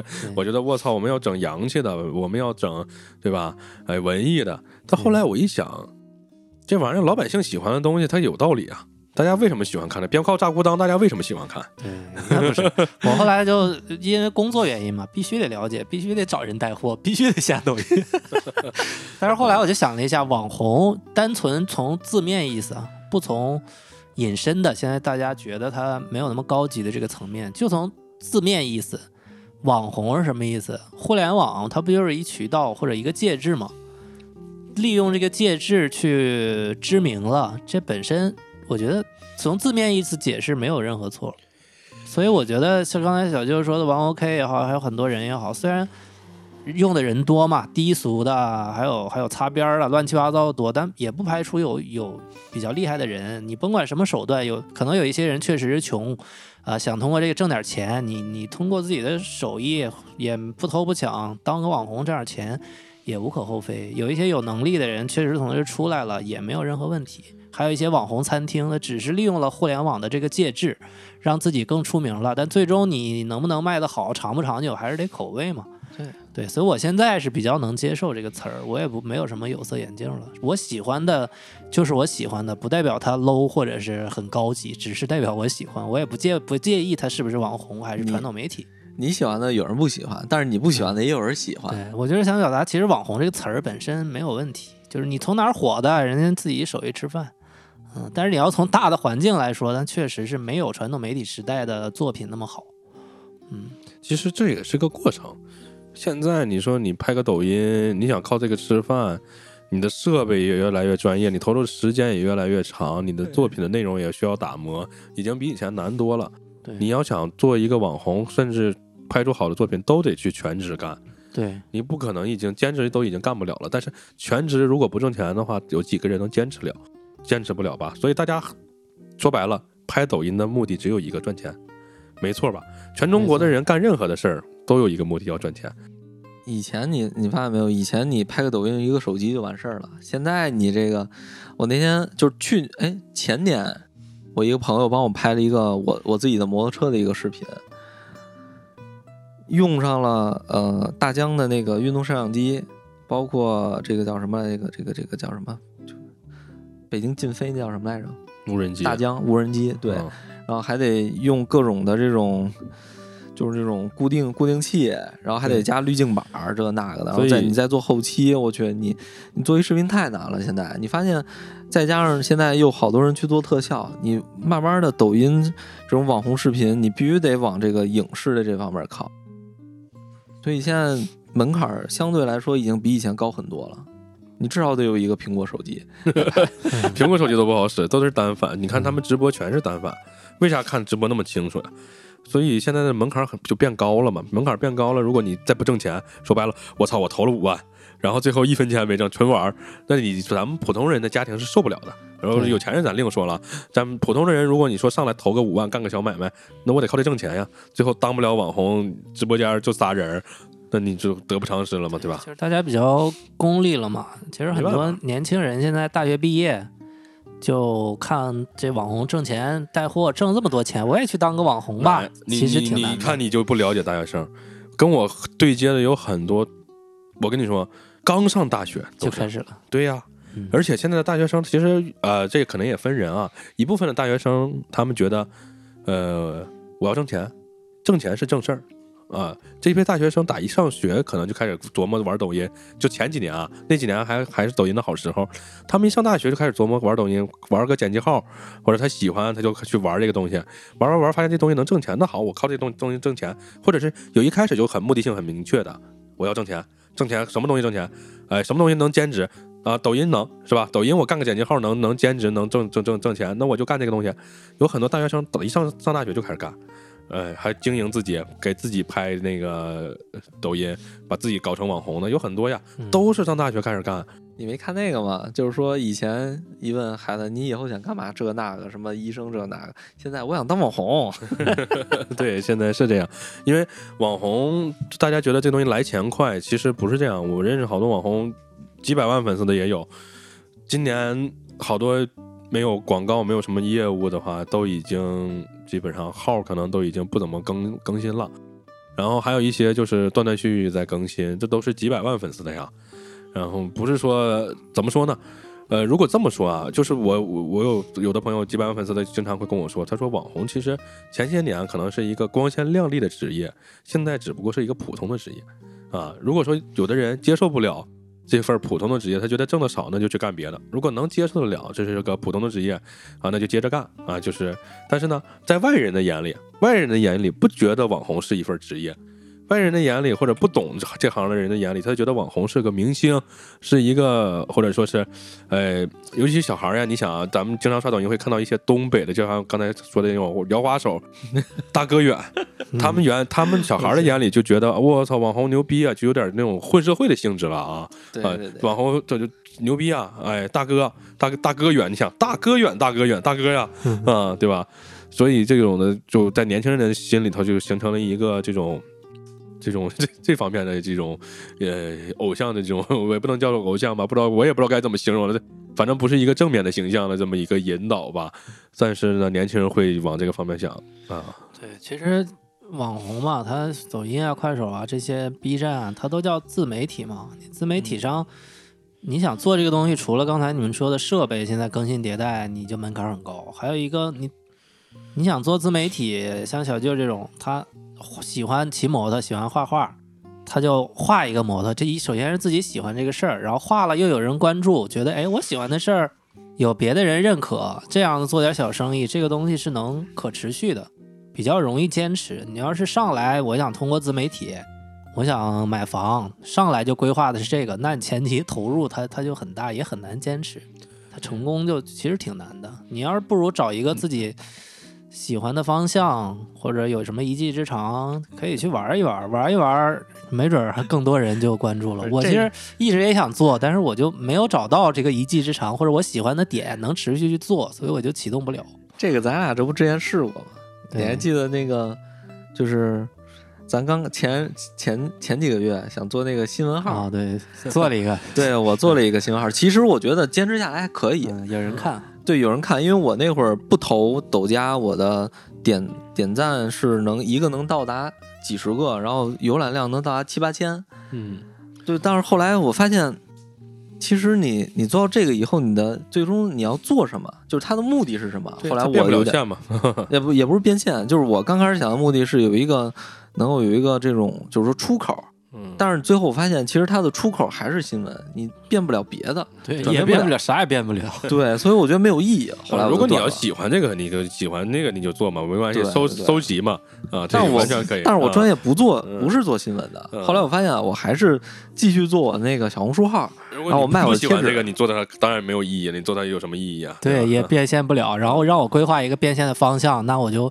其实我们干这个行业也大概其实懂。你做那个达人带货的，我们对接金星还有小杨哥。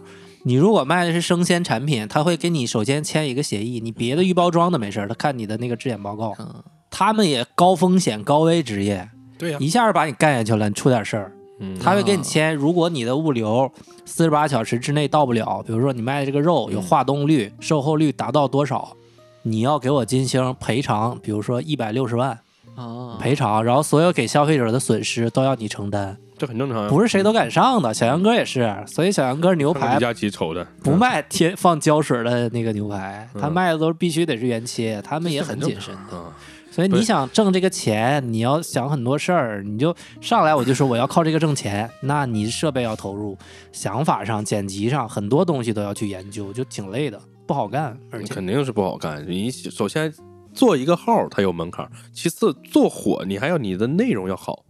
你得做火，你才能挣上钱呀！不做火，你当不了网红，你怎么挣钱呀？对不对？你挣钱的只有少数那个。小阿 Q 怎么说的？这 比考北大清华都难呀！嗯对，对不对？考北大清华，你学学习努力还行呢。你真成这话小阿 Q，其实我觉得说没错啊。考北大清华努力，你一年考不上，考十年会考上吧？对吧？咱咱咱咱就豁出去了。我这这辈子我就为了考清华。但你网红豁出去，你不一定但是小阿告古往今来就一个呀，嗯对，小老八那翔都吃了也没成小阿告吧？小阿告到现在都替老八惋惜，说最亏的就是他，翔都吃了他都没也没走出来，对吧？啊，这这这话小阿告说的没错，这确实是这么个事儿啊，是难，这个就是时也命也，嗯，但是呢，这不有人研究嘛？说这人的一辈子现在总有那么几分钟是高光的时间，总有那么几分钟是成了一个网红了，这所以备不住哪天你就在路上走在那个成都春熙路就让拍着了，这说不准的事儿。希望别是我当领导的时候穿签了个小个衬衣，这是说不准的事儿，就是备不住有那几分钟高光。呃，所以当网红这事儿吧，你要是就图那几分钟，我觉得这个心态是正常。你要真图成小阿告，这心态首先就不正常。小阿告这挺难的啊。挺难的。嗯，你首先这个时也命也，咱不说你豁不豁出去啊，豁出去我也能豁出去，对吧？老八也能豁出去，大家都能豁出去，但是豁出去就能成为小阿告吗？这不是一个等式啊。对 嗯，挺难的这事儿。过不过您买过网红的东西吗？没买过这个，我一般不买带货的东西。我也不没买过，嗯很少买吧。我就我就买过一次，呃，就是那个小杨哥那面包，我就很我就不看直播带货，这是首先，女生喜欢，我就不看直播带货，我我我可能买东西，我就真需要啥，我拼多多也好，淘宝也好，京东也好，咱直接搜买。传，统电商，现在都是抖音电商，就是你看这好玩儿你就买了，对，女性嗯比较多。你除了看那个嗯除了卖茶叶的，打今日头条的这这群大哥卖几千上万的茶嗯。卖的还不错，其他的零食啊、服装主要就是看着你就买了，对，女性，嗯因为女性她买东西不像男的。随机性太大。我搜索嗯我要买个包，我搜索搜索挑一个自己喜欢的，我可能背三年不换，一点毛病没有。但是女生，你那包今天背一个，我看好的我还得买一个。我用水杯都是你让咱们几个用个杯，我一个杯用五年不坏，我一直用没问题。但是女生好看呀，这好看，这好看。一。个月就得换一个水杯呃，他没有说是要换，他就是觉得这个好看。就买一啊，个，对。然后呢，哎，这个跟那个不一样，我再买一个。家里一堆杯，嗯，这逻辑上是这样，男的女的不一样。啊。但是其实我想劝大家买买东西需谨慎。啊最近最近暴雷那叫什么来着？威马汽车嘛，啊。啊，那不这种什么这说车那说车各种推之前，然后现在还那个就是那个张震，哎，是叫张震，陈震。陈震，嗯就北那个北京二环十三郎嘛嗯，陈震，啊，还怼说我以前怎么着啊，不是我推荐的怎么着那意思啊，就是我不是我推荐的，是你，是我只是过去参观了一下这那个，然后现在还怼这个这个，对就是怎么说呢？嗯、网红这种东西，他拿钱办事儿，这个很正常。对他这些探店呀，也会拿钱去办事儿。但是是大家买东西还是尽量要，就是怎么说呢？大家一定要有自己的判断。这里面就是，其实你不用劝大家，大家也明明白，就是整个这个网红的口碑急转直下这些年。对呀、大家不信了，就是因为这里面浑水摸鱼的、鱼龙混杂的，有很多人坑蒙拐骗。对，还有的，哎，提到这儿，我跟你说一个，前两年你我不知道你们在抖音上看没看到一个缅北的小哥们儿弹吉他，穿着那个这个军、哦军军军衣，那个讲话叫远征军什么那个。你们不是还投过他们给你们当年当年我给他转过钱，让他给我发视频，然后人家也发了，非常诚信，嗯，也没有骗我去缅北。哎你们当时还说这个第一条效果不好，人家给你重发删了又重发了，嗯对他给我删了又重发了。啊，然后他是缅北诈骗是吧？我唱歌的吧？人家唱歌的，但是这玩意儿是当年他还在抖音上热搜了的那哥们儿。啊、嗯就说那几个哥们儿是是缅北诈骗集团养的。这么牛逼，啊，然后我跟他还接触过，没骗我去缅北，还非常诚信，就是我直接把钱给转过去了。我说你给我发个视频，那个推广一下我们这个歌，然后他给我发了。后来那个效果不好，我说你删了重发，过一段时间给我重发。后来再后来就没有后来了，因为他笨账一锅端了。叫什么了？我忘了已经，嗯，特别好笑，嗯，我当时跟他对接的，我还跟他聊了会儿天儿，你幸亏没跟他深聊、深入交流。你要深入交流，可能我们现在就不再见面了。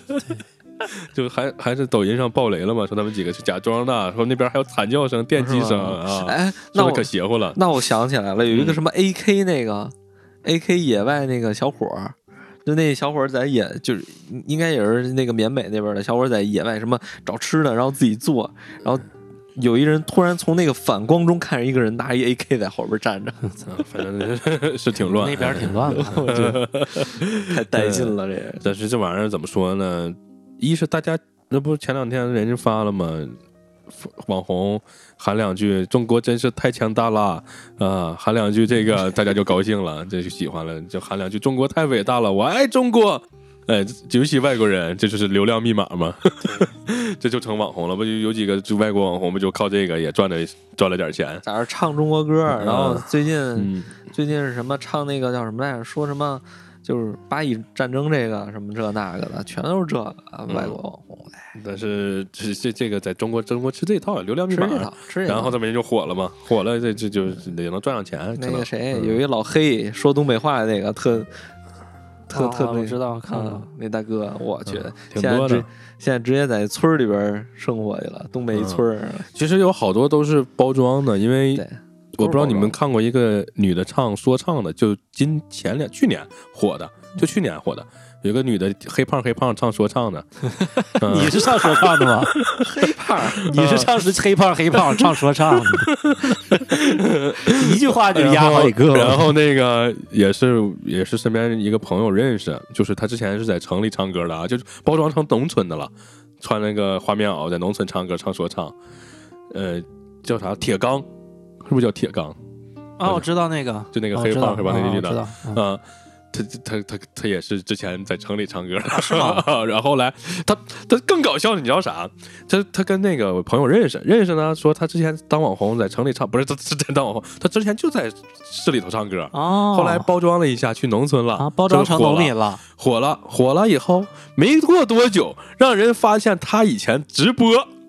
在市里头留了个长头发，不是这个农村形象，让人扒出来了是吗？啊，然后就不行了。我以为铁哥他拍那视频，老是村里这些大妈。对他在那唱歌都骂他，说这是真疯子。作为一个农民小姑娘，天天在村里唱英文歌所以，所以就是说，就我身边的朋友就跟他认识，啊，哦说哎，他之前唱歌怎么地？结果更搞笑的是，他在直播平台上直播过，直播过让人扒出来了，然后让人家给这个啥，然后自己包装的，然后就你一看就不行了嘛，就很好，很好笑。水很深呐啊。对啊，这里面就很多都是包装出来的身份嘛。啊嗯，那我那我知道了，还有一个那个叫什么来着，就是搬水泥，也什么说自己苦，然后怎么着这那个的，然后一看在城里边人家里边特特牛逼，好几套房那种的，对，就是玩网络，玩网络嘛，嗯玩网当网红和玩网络，其实我觉得这俩大差不差，一个意思你要是抱着玩网络的心态去，我觉得也行，挺好。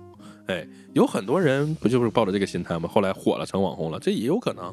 嗯但是如果你真奔着上来就创业干这个，我觉得不太适合。这个就说到刚才咱们说，嗯很多年轻人从上大学也好，还是毕业也好，指着把这个东西当成一个职业，或者就专门干这个。哎这这你们对这个事儿是怎么看？呃，不是，我这里面我你可能没理解我刚才说的意思啊。一种是就是我刚才为什么说上大学的时候他们大学生就这么干呢？是这些大学生上大学时候有个爱好，他可能真就喜欢剪流的话个没问，题，对剪剪剪，他这个赚钱了，他干这个赚钱。对对对还有一种大学生是真就是奔着挣钱来的，真奔着挣钱来的这些大学生，前两年抖音行情真不错，他们干抖音挣了钱。嗯但是这类人，我跟你说，他现在可能上大三了，打个比方，前两年干了这个挣了钱了，现在上大三，上大三发现抖音不赚钱了，当网红不不赚钱还很累，投入很多，这些孩子们。他会很快的就不干这个，他去干挣钱的，甚至来钱快的。这些小年轻特别怎么说呢？特别机警，真的。他们可能很快就会发现，我如果当网红不赚钱，我投入大了，我不干了，我明天炒鞋去啊。他们是投机倒把的那一类年轻人，嗯还真不是说像杨老师刚才说的，说，哎，一上来就觉得想赚钱，后来发现我操，抖音不赚钱赔钱了，还不是。但当然啊，有没有说那种比较笨的孩子也有，只不过我刚才说那种两种人，还真跟你刚才说的那种人不是一类人。这里我说这两种人，一种人兴趣爱好使然当了网红或者怎么地了，一种人就是人家当当网红就是为了挣钱，赶上好时候当上网红了，哎，但是呢，这两种人还真不是说是哎花了钱没当上网红，对，我的意思是，就是这种针对不管怎么分类嘛，就这种社会现象，年轻人也好，还是很多人也好，就致力于把网红作为一份事业，而且也没做它。可以可以，我觉得也可以。如果他要致力于当一份职业，我觉得这个心态也可以，没问题。其实我是感觉，其实你不管当网红还是不当网红，干别的你一定要有一技之长，因为因为我看了很多那种，就是我从最早看网红，好多都是那种啊，大家拍喜剧啊，到最后很多都是不干了，然后或者干别了，啥不干吗？嗯，因为那个剧情上的号变现非常差，非常非常差。对，就是就是说嘛，反正就是我看了很多，他们不再去干，但是我嗯能看到很多坚持下来的，其实都是像那种，比如说呃画画的，然后或者是手工手工的这种类型的，他们会一直能坚持下去。包括我看那叫什么呃如来 boss 有一个女的，她就是。呃，不是从美院出身，但是她一直画爱好好玩，然后她一直坚持下来，然后走网红这条道，非常非常厉害。所以说，我觉得大家还是要有一技之长，不管做网红也好，还是不做网红也好，走到网红路上，你要有一技之长去做这件事儿，这样才能有就是有你的竞争力，有你的这种价值，然后大家才能更多的去喜欢你。这是我其实我是觉得最好的。年轻人嘛，也要向这个方向发展。对，没有错，有一技之长肯定放在什么时候都是对的。但是到了这个网红这个时代啊，首先网红它是一份职业，我觉得这个没有错。就是你成为了网红，它也是一份职业。你现在不成为网红，你想成为网红，你想成为一个大的主播，你想成为一个带货主播，或者你想靠直播去赚钱，当然后当网红也怎怎么不管怎么地，它是一份职业，我觉得这个没毛病啊。但是你把它当成职业的同时，这个东西可能啊，它没有你想的预期的收入那么高了。对，也不是说简单，没有那么高的收入了。可能，呃，最近有个词儿特别火，叫电商捧哏，你们知道吗？不知道。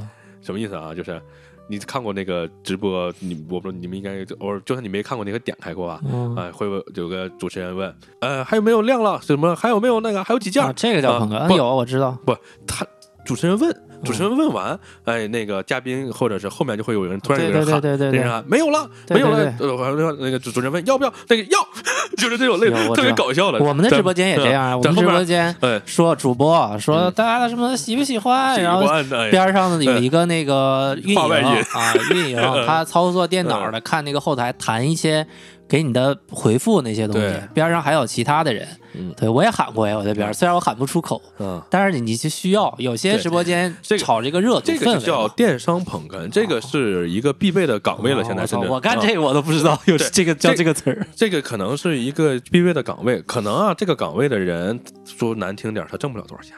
你想啊，他又不露脸儿，他可能就是搁后面随便喊两句啊，他其实不是一个专职岗位，呃，因为一个直播间他需要别的岗，主播以外这些人去喊就可以了。对他可能不是一个专职岗位，但是后面那些岗位的人说白了，喊呃，是不管需不需要喊，其实他可能挣不了多少钱，他只是说是这个直播间的一个辅助岗位，对，这这也是个职业。哎，有可能你就是你进入到这个行业里头，你只是做了一个电商捧哏，你挣不了太多钱对啊，这是很正常的。你不要觉得我进了这个行业我就能挣很多钱，所以我就能成为那个李佳琦，这不是每个人都成为那个，这是很难的这个事儿。而且啊而且我还其实刚才我还想说一个，就是说大家如果要选择做了，就一定要坚持下去，因为有一个叫什么，我记得前日看那叫二八原则嘛，你这个百分之二十的人占据这这个行业的百分之八十的财富，所以说你一定要做到头部，你才会去赚钱，你不要就是做到一半儿觉得哎不赚钱了我退了，你要有坚持下来。我觉得大现在年轻人如果你是去外面打工，其实我觉得坚持下来没问题，至少有人给你发工资。你要是自己干，你发现这个我直播间就仨人，每天你还坚持干，可以找一份儿，可以找一份儿工作，然后再坚持干这个。对，但是但是我觉得一定要坚持，想挣钱一定要做到头部，你才能去挣钱。你做不到头部，你只你只是在那百分之八十里分百分之二十的这个财富，你肯定分不到嘛，对吧？你肯定越挣越少。做到腰部以下，其实就能我觉得对挣点钱。呃，我觉得咱们在说这个年轻人选择当网红这个职业，或者是怎么样的选择当网红这个事儿啊，首先他得是一个网红，他得先火了。他不火，就我的观念里，火了叫网红，不火只是说是一个博主。我这是我的观点，可能小舅的观点是，只要你拍，你就是网红。不是我，我意思是说，大家就不管你是博主还是网红，你得先进阶嘛，对吧？嗯你先从有，不是你先到无到有，然后再到精，再到尖端，对吧？在我的观念里头，至少你得成为网红，就什么意思啊？你现在得有个呃百八十万粉丝，那挺难的。哎，你现在得有点钱，就是至少有那么一个半个广告，嗯这叫网红，这叫一份职业。哎，你成了这个程度以后呢，然后呢，你还都可能挣不到什么钱。对，就是在我的观念里头，现在是这么个情况。但是呢，嗯，可能年轻人觉得，哎，我去干，我就能很轻松的成为就我就我刚才说这种情况。其实成为我刚才说这种情况都挺难的。太难了。我都我我所讨论的就是成为我刚才说那种情况的这份职业要不要干，还要不要坚持去干？因为在我的观念里，现在可能百八十万粉丝的号都很难变现，都很难能赚到什么钱。这份职业还要不要坚持去干，都是个问号。你说你你上来就想挣很多很多钱，就想那个有出名，这得多难呢理性吧？，理性吧。因为这个，我原来有一同事挺年轻的，然后二十出头，他来北京，他女朋友在北京现代音乐学院读书，学民乐，然后他嗯学习一般嘛，专门来这边打工，就为了跟女朋友在一起。他从他女朋友来开始做的这个号，他们好像做了有四五年吧，嗯，做到了我忘了二十多万还是六十万。这样的话，他还得出来打工。你光靠这几十万粉丝是生活不稳定。你有的时候来几个活儿，你这一两个月没问题。他之前找这个工作，他是是是拍短视频、短视频运营还有剪辑嘛，对，挣几千块钱。然后他之前还开过滴滴，所以你可想而知，手里掌握了五六十万粉丝的人，还要出还需要出来跑滴滴，你就知道这个钱没有那么好赚。五六十万啥也不是，就在我看来，但是人家一个广告 三万，接一个广告收三万，因为你那个是品牌方的广告，相对来说还是多一些，还是好对对对。但是不是每一个公司都像汽车公司这么大方？对，有很多时候你接的可能只是一个不是他不知名的网上淘宝的一个小品牌，他给不了你三万呀。他他他们基本起步价做到那几十万粉丝那个门槛儿以后，就系统里边给他定的那个价，基本就是三万左右是但如果是他走巨量引擎的话，三万到不了他那儿全到到哪啊，我知道，巨量引擎还得抽一半儿。就是平台给他这个粉丝量级的人定了一个价嘛，肯定不能全定定他手。他也有好的时候，有一些电影首映愿意请一些网红啊，请他去给点钱，反正这种乱七八糟的都会有可能找啊，都有可能。不稳定嗯，他也养活不了自己所以。说你要全现在嘛，全是做网红，就是直播，然后有一些直播上收入，然后再挂小黄车带货。他不带货，我那原来同事不带货，因为他说了解过平台规则，他就是拍情侣日常，就是嗯给他打标就是剧情类。他如果这个号一旦带货，他剧情类的粉丝和流量也都会下降。哎，他这个号号带不了货。我前日看一直看那叫暴不是那个暴躁小龙哥有一个，就是他叫什么八零后夫妻丁克生活备呃丁克丁克夫妻备孕生活，操，他们带货带的特狠，然后还上了那个就是有一个湖南卫视的一个节目。反正就是他们一直在带货，也是像你说的这种，但是他其实这他的剧情特别牛逼。中间有一个量变到质变的过程。比如说，他只有几十万粉丝，他一直是不带货，靠剧情，靠这些开一些打赏，靠短视频，靠接广告，这样的号，他粉这个粉丝量他没法开带货，这样嗯他的标就打在那儿，平台不让你做带货。但是你如果做到大狼狗夫妇那样，你的粉丝已经积累到那儿了。你这个时候转去做带货，少发短视频，你就完全转型变成带货了，那是没问题的。他那那个人不，他们就是百万级了，他们是百万级的那个百万级几百万吧，怎么也得几百万，对，几百万。然后，但是但是是他也每天发，然后每天就每老发视频，然后发完视频他就他是卖贴贴的，嗯，知道那贴贴吧？就贴上，然后什么发热说什么啊，我哦在剧情里就说啊，我脖子疼啊，给你贴一贴。但是那个特逗很，难。其实现在这个发展到这个阶段了，几千万的粉丝都不算啥，真的。你看他点短视频点赞啊，一个视频可能十几万、二十万赞，哎，你觉得哎可以，但是你想你要知道他有几千万粉丝呀，一两千万，他十来二十万算啥呀？对吧？甚至而且这十来二十万还有可能他充了抖加，我操，对呀，这这这个对于他们来说，他的当然啊，我我始终有个观念，就是你一旦这个人你能叫上名，他不会活得太差。哎，肯定会有一些广告呀，或者怎么地啊，会找他，但是也也很难靠靠真正怎么说呢？呃，大家一直都说、呃拿抖音适合什么样的人啊？适合你现在有一份工作，然后呢，你想拿它当一个第二的兴趣爱好，然后去哎这样发着，不要把它当成主业，你要去发。如果真有一天老天眷顾你了，那个你的网红时刻到了，那 OK。但是呢，嗯，这里面又出现一个问题，中国人太他妈能卷了。你当兴趣爱好发，他妈的别人当职业干呐！你的兴趣爱好，你拿苹果手机拍的，你肯定赶不上人家单反了，这你不用想，就就就出现一个问题，你当兴趣爱好去干这个事儿，哎，已经不成立了。你但是呢，你当主业，你还卷不过人家，这 所以很难了，这就你像我现在似的嘛，嗯我现在就是其实是在这个小红书上发吧，抖音其实我也发，后来我现在就是抖音变成私密账号了，我就不想不想在抖音发了，因为抖音就没有没有什么，就是我是做平面的，不是做视频类的，就没有竞争力。所以说我在小红书上发的话，也是这种卖贴纸，然后有一个小的这种怎么说零花钱，然后又能又能怎么说，让我有这种炫耀的内心，让我有一个出出发点，我觉得特别好。而且我一直在找我的特点，就是我我特例就是我的这种跟别人不一样的地方，而且我现在找到了，我又能接私活，我又能就是说又能呃一边上班一边做这个，我觉得其实这样是最好的这种，嗯，这就对于已经我来说是最好的。这就已经很好了，因因为首先小红书没有像抖音，抖音现在的问题是它商业化已经做到极大化了，就是我刚才说这种情况，你当第二职业，你当兴趣爱好发，你肯定干不过人家第一职业的。对，你人家第一职业的已经拍的那么好了，都火不了，你凭什么轮到你呀、所以当第二职业就不成立了。如果你拿它当第一职业的话，你可能就饿肚子了。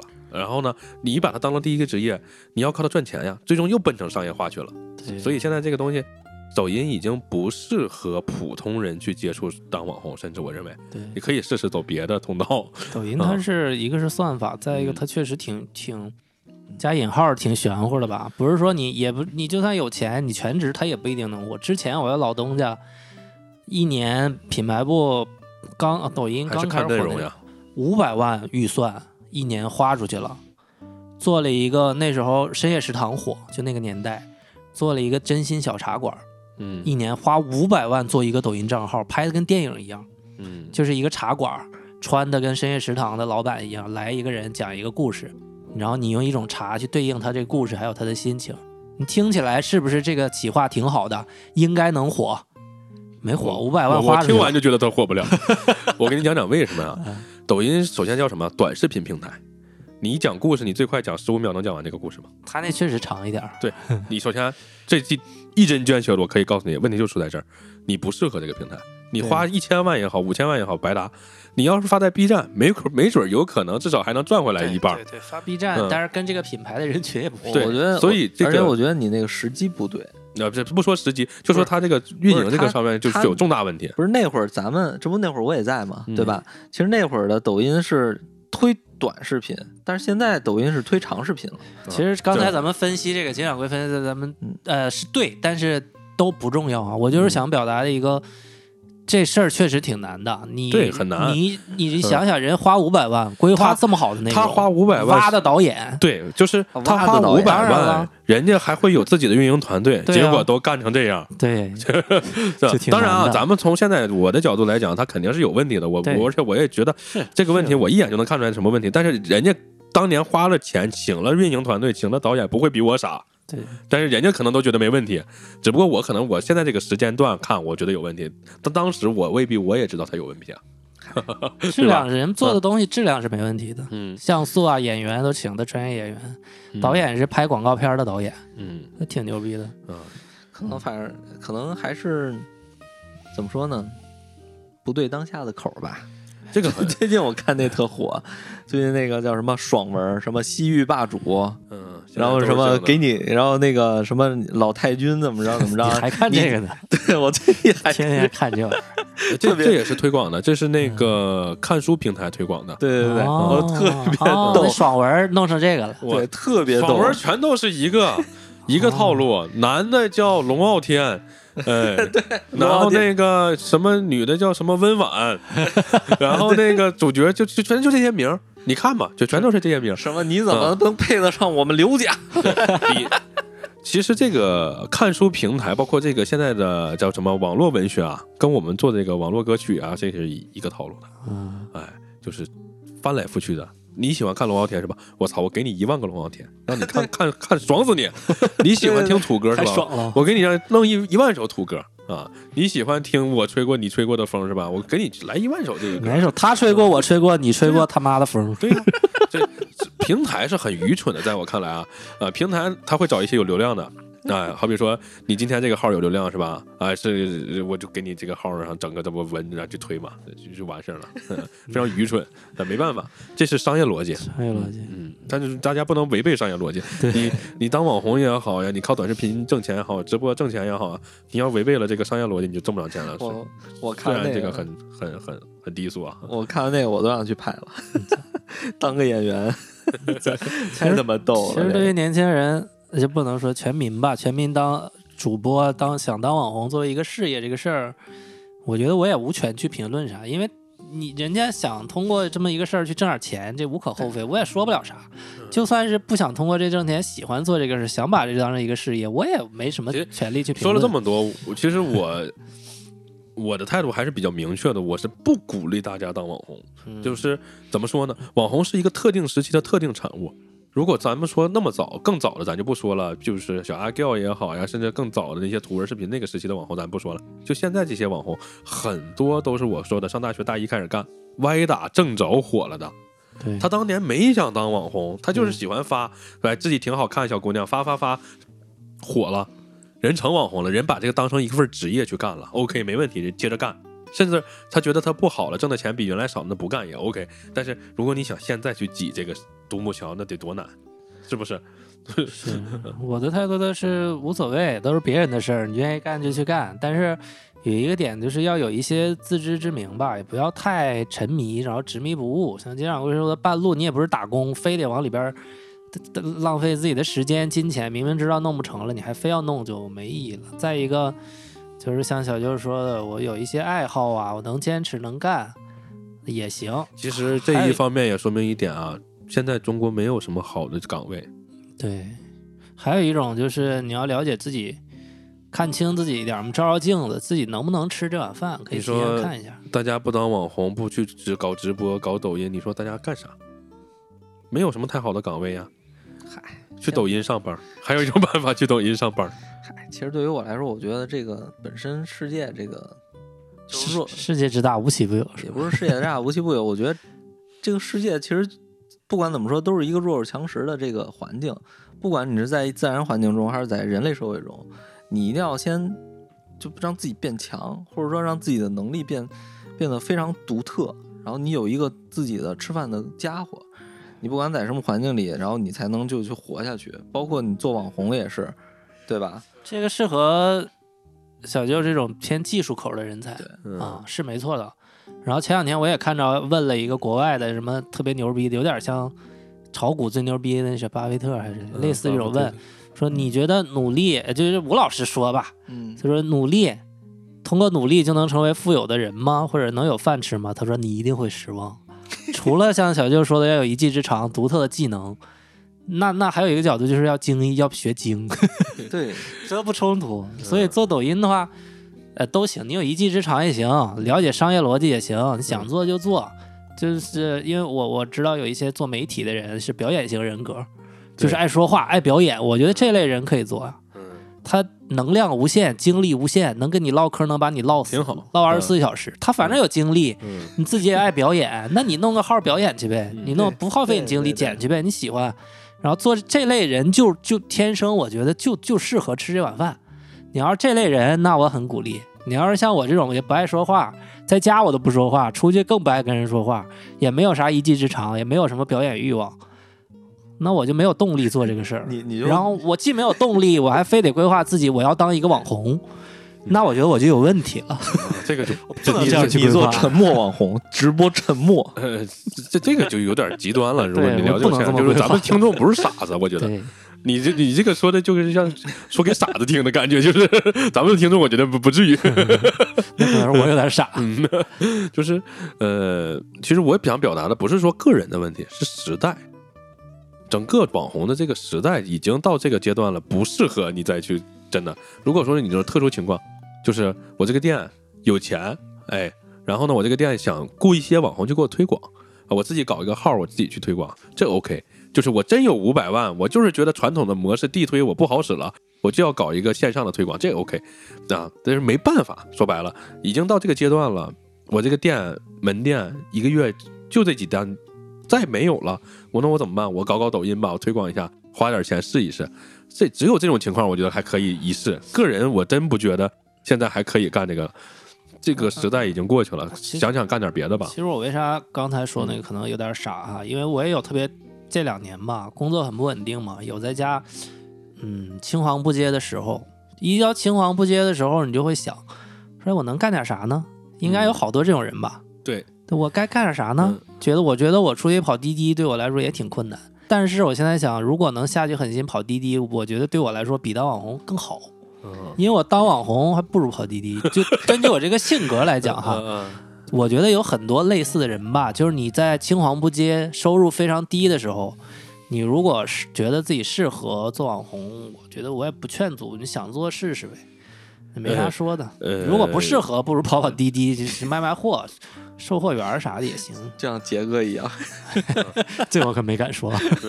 其实有很多年轻人毕了业，他去直播基地给人家就是当主播，其实挺辛苦的，一天工作十个小时，啊，一个月没多少钱，三两千块钱，还得看打赏，有的时候。有他们还，年轻，能找到这种工作。对，有很多我这种青人这么大岁数青黄不接的时候，没有这种岗位要我，啊，那你这这就没办法。了。呃你，去当那个什么，这个时干金掌柜那候，个，这个时候很多人想的第一出路一定是去玩玩抖音，试一试能不能挣钱的。那倒也对，你这么说也对，尝试一下嘛，也对吧，所以我不能劝阻这波人说你不要干这个事儿，嗯，但是我下不了这句，因为我也我都动过这心思。真的是，我可能我在这个这个里头干了好多年，我觉得这个时代真的已经过去了，没有那个以前的好时候了。你现在在入场，你的投资也大，然后，呃，首先你有没有这个能力还不知道啊，不确定呀。先当那什么试试，先当干，你说那叫什么来着？电商捧哏，啊对呀、先当这试试。你可以那个去干。你也找不到，你年龄大，绝对没人让你干这年龄大捧哏都捧不了。你不是捧哏，不是专职捧哏，你是一个运营助理或者一个操作电脑的，给他上上上下架的人，兼职捧哏。嗨，我以为这个岗位肯定是大学毕业生找个助理，那这么吧找个一两我。我以为经常会说那个就是来我一给大家个人捧推荐一个，如果你非常想干，或者是想往这个行业里扎堆儿，你去当那种专职主播，干什么的啊？干那个就是什么时候、什么时间段火干什么的？就是打个比方，这段时间什么火？球星卡火，哎，这些各种国产的这些卡牌火，去了给人家直播捡卡牌、卖卡牌，啊，呃，操作员相当于就打个比方，现在这段时间球星卡火是吧？哎，我的直播间就是播球星卡，摆一堆球星卡，然后呢，你你喜欢球星卡是吧？我就忽悠你买，买完以后给你现场拆，拆完了以后，哎，给你看，哎，过一段时间可能这东西不火了，开始什么了？赌石。哎，我忽悠你买这个石头猜，现场赌石头，哎，总之就是什么火给你干什么，呃，会有很多商务公司干这个，雇一波人就是专门直播，哎，你要是真有那个口才，哎，你能能唠，哎，会唠，能侃，你能忽悠大哥给你掏钱买也行哎，这这可以啊哈，，你还能过瘾。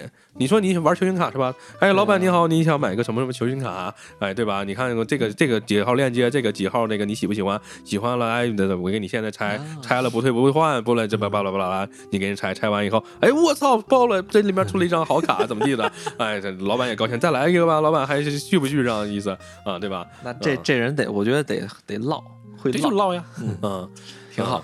但是有很多公司他会雇专职的主播，其实他雇的这个主播以后是为了卖货，嗯，当然了，啊很多专职主播，对，雇了都卖货。好多主播牛逼的都不当专职，都是兼职主播，一小时二百，对，但是这都是便宜的，但是干这个很快乐哦。这一小时二百，嗯，嗯便宜的那还那还挺那有三百的。那行，不行，咱干这个吧。这个你看还快乐，你在那拆卡多爽。呃，你平时你都得花钱你才能拆，嗯，对吧这其？实挺复杂，要分类目的嘛。比如说我们放心，你不管什么类目，他给你培训。做肉的、做肉的、做酒的，因为他目标人群年男的多，所以你就要选小姑娘，漂亮小姑娘会说的。对，这个分类目，你要根据你的目标人群喜欢呃，人家有有露脸的，不露脸的，打游戏的，这那都有。后半夜是打游戏的，小姑娘打游戏，嗯，我我最近看了一个打游戏的主播，一女的，她平均直播在五千人吧。啊那很厉害了，嗯太牛逼了！那可以了。对，女长长得确实还可可以，一米八几，我操，一米八几女的，然后在那儿就是她是 cosplay，嗯，我觉得这就行。她这个就像你说那个专巨能唠，坑对，就就是能她晚上直播，她游戏玩的也好，但是她这嘴不停，底下这人嗯底下人回复都。哎呀，她为什么一直在说？不就不能闭会儿嘴玩吗？适合吃这碗饭。对说的人嗯，可以这话有意思，能唠。哎对对对东北人能能能唠，咱们就喜欢。对所以如果你是这方面的，有这个，大家可以去干一干。从这个入局，从这个里头你入局，你先成为一个主播，就像当年你播游戏似的，先成为一个主播。你像大仙儿，张大仙儿打王者荣耀，他可能最开始也没想成为一个主播，但是他很搞笑。他自己玩的也搞笑，说的也搞笑，他有一些很匪夷所思的想法。他最开始，可能他去踹了一脚大龙或者怎么地的，就很很奇怪的想法啊。然后正好卡出个 bug，然后就很好玩，大家觉得很好玩。然后他说话也很好玩，可能慢慢慢慢他走上了网红这条路。这是时代回不到那个时代了。现在的话，你你如果真的是没钱赚，你就干干我说这种的吧，专职主播能怎么说？呃，这个时间还自由，一般都是晚上，怎么说也能给你点钱啊，还还挺快乐。说的和和我说这个不冲突，就是嗯当你有的选的时候，我也认同金掌柜说的，我也觉得这实在就在这儿，能干点别的，我也不现在没什么太好的选择，可能真的是。呃，对，就是嗯就是就是，我觉得有退路、有有的选的情况下，我也和金掌柜观点一样啊。但是如果在没有退路、没得选的时候、缺钱的时候，谨慎的可以去试一试，别沉迷，天天扑在这儿，因为你已经缺钱了。你要掂量掂量自己适不适合嘛？你要不适合就干别的呗，宁可少挣点儿来，有点稳定收入。当你没得选的时候，不要沉迷在这里边儿去浪费时间嘛。挺好，嗯，行慢慢来吧。如果你真，我觉得极少数人是钻牛角尖的说我就要当明星，我就要当网红，那是极少数人，这这这这这太少了。呃，但是这个任何时代都有这样的人。你像以前我就要当明星那种人，可能现在我就要当网红，啊，嗯，还有一个追刘德华自杀的那女的，嗯，对，是任何时代都有这样的比较极端。样的啊，我去，呃有他爸妈把刘德华都告了，好像。嗯，这是刘德华仅有的很少的负面新闻。那这不赖人家，对，呃，这是他仅有的。嗯，明星和网红都一样，啊、这个不是说当网红就真的多牛逼多好了。你当网红了，也有时候你干点啥事儿，有很多人盯着你，也会有八卦啊。你欠了钱不还，大家也会告你 啊。你你你就你就成公众人物了，也不是什么好事儿。但是他年轻人可能更想出名吧，啊，人怕出名，猪怕壮嘛。对，有的喜欢这种名利，这很正常啊。其实我觉得，嗯，不用那么执着于这些事儿。对呀 嗯、当成了一个职业，它就是一份职业。这是这个东西，我身边几百万粉丝的，甚至上千万的人也当份职业，没觉得说这个事儿就是多牛。当然，有的人心态飘了的啊，呃，去一些乱搞呀，生私生活很混乱的那种也有很多啊。正有点钱就夜店每天挥霍的也有很多。反正我觉得凭本事挣钱，然后不违法乱纪，我觉得都没问题。那倒是，但是也有很多人就飘了的，或者觉得自己是个网红很牛逼，对，但是不是这么回事儿。我你也没多牛逼啊，没有多牛逼对，就是一个职业，哎，这是个职业，在我看来，嗯，希望大家喜欢的去试一试，不喜欢的就你你。你就看个乐呵，但也没有说像网友说的是我上一个嘲笑的人现在成了老师，是吧？然后只有我在那儿傻笑，也不不至于这么的，嗯，不行就当个观众呗，对吧？这不不被嘲笑了吗？小阿吊说：“你看你你以前笑话我是吧？现在我是老师了，你们还在那拿着手机在那傻笑，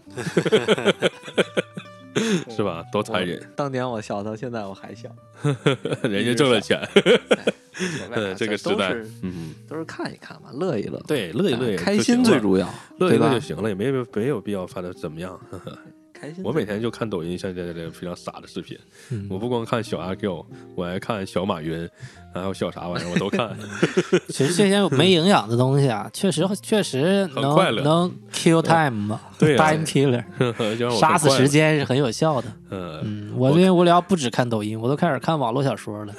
我的目标就是看完这一本，我就回到读库，再也不看了，因为我从老家十一回来后来发现刹不住了，就看这个。那不会，路上太无聊了。我开车我怕困，我就放了一个那个那个盗墓的什么乱七八糟的一个书，我妈老听，一千多章，我现在特闹心，每天无聊我就想看，但是我就想看读库。这个我就给你解答一下啊，就是你和真正看网络小说的人的区别在哪？嗯，真正看网络小说的人，他看到第五百章的时候，他已经忘了前四百九十九章讲啥了。啊，是吧？然后呢，他拿起这本小说的时候，他可以从第五百章接着往后看，哦，明白了吧？对，他们是真正看网络小说的人，而你现在不是，你还得修炼，我得不不想修炼了。我觉得确实他妈无聊，但是确实有意思。我看完，但是我接受不了，还是得回到去看毒库。所以没有关系，就是你还得继续修炼。娱乐，这就是这个时代。还是太年轻。嗯，好，我们今天就聊到这吧，娱乐吧，我们要去娱乐了。好，拜拜。来。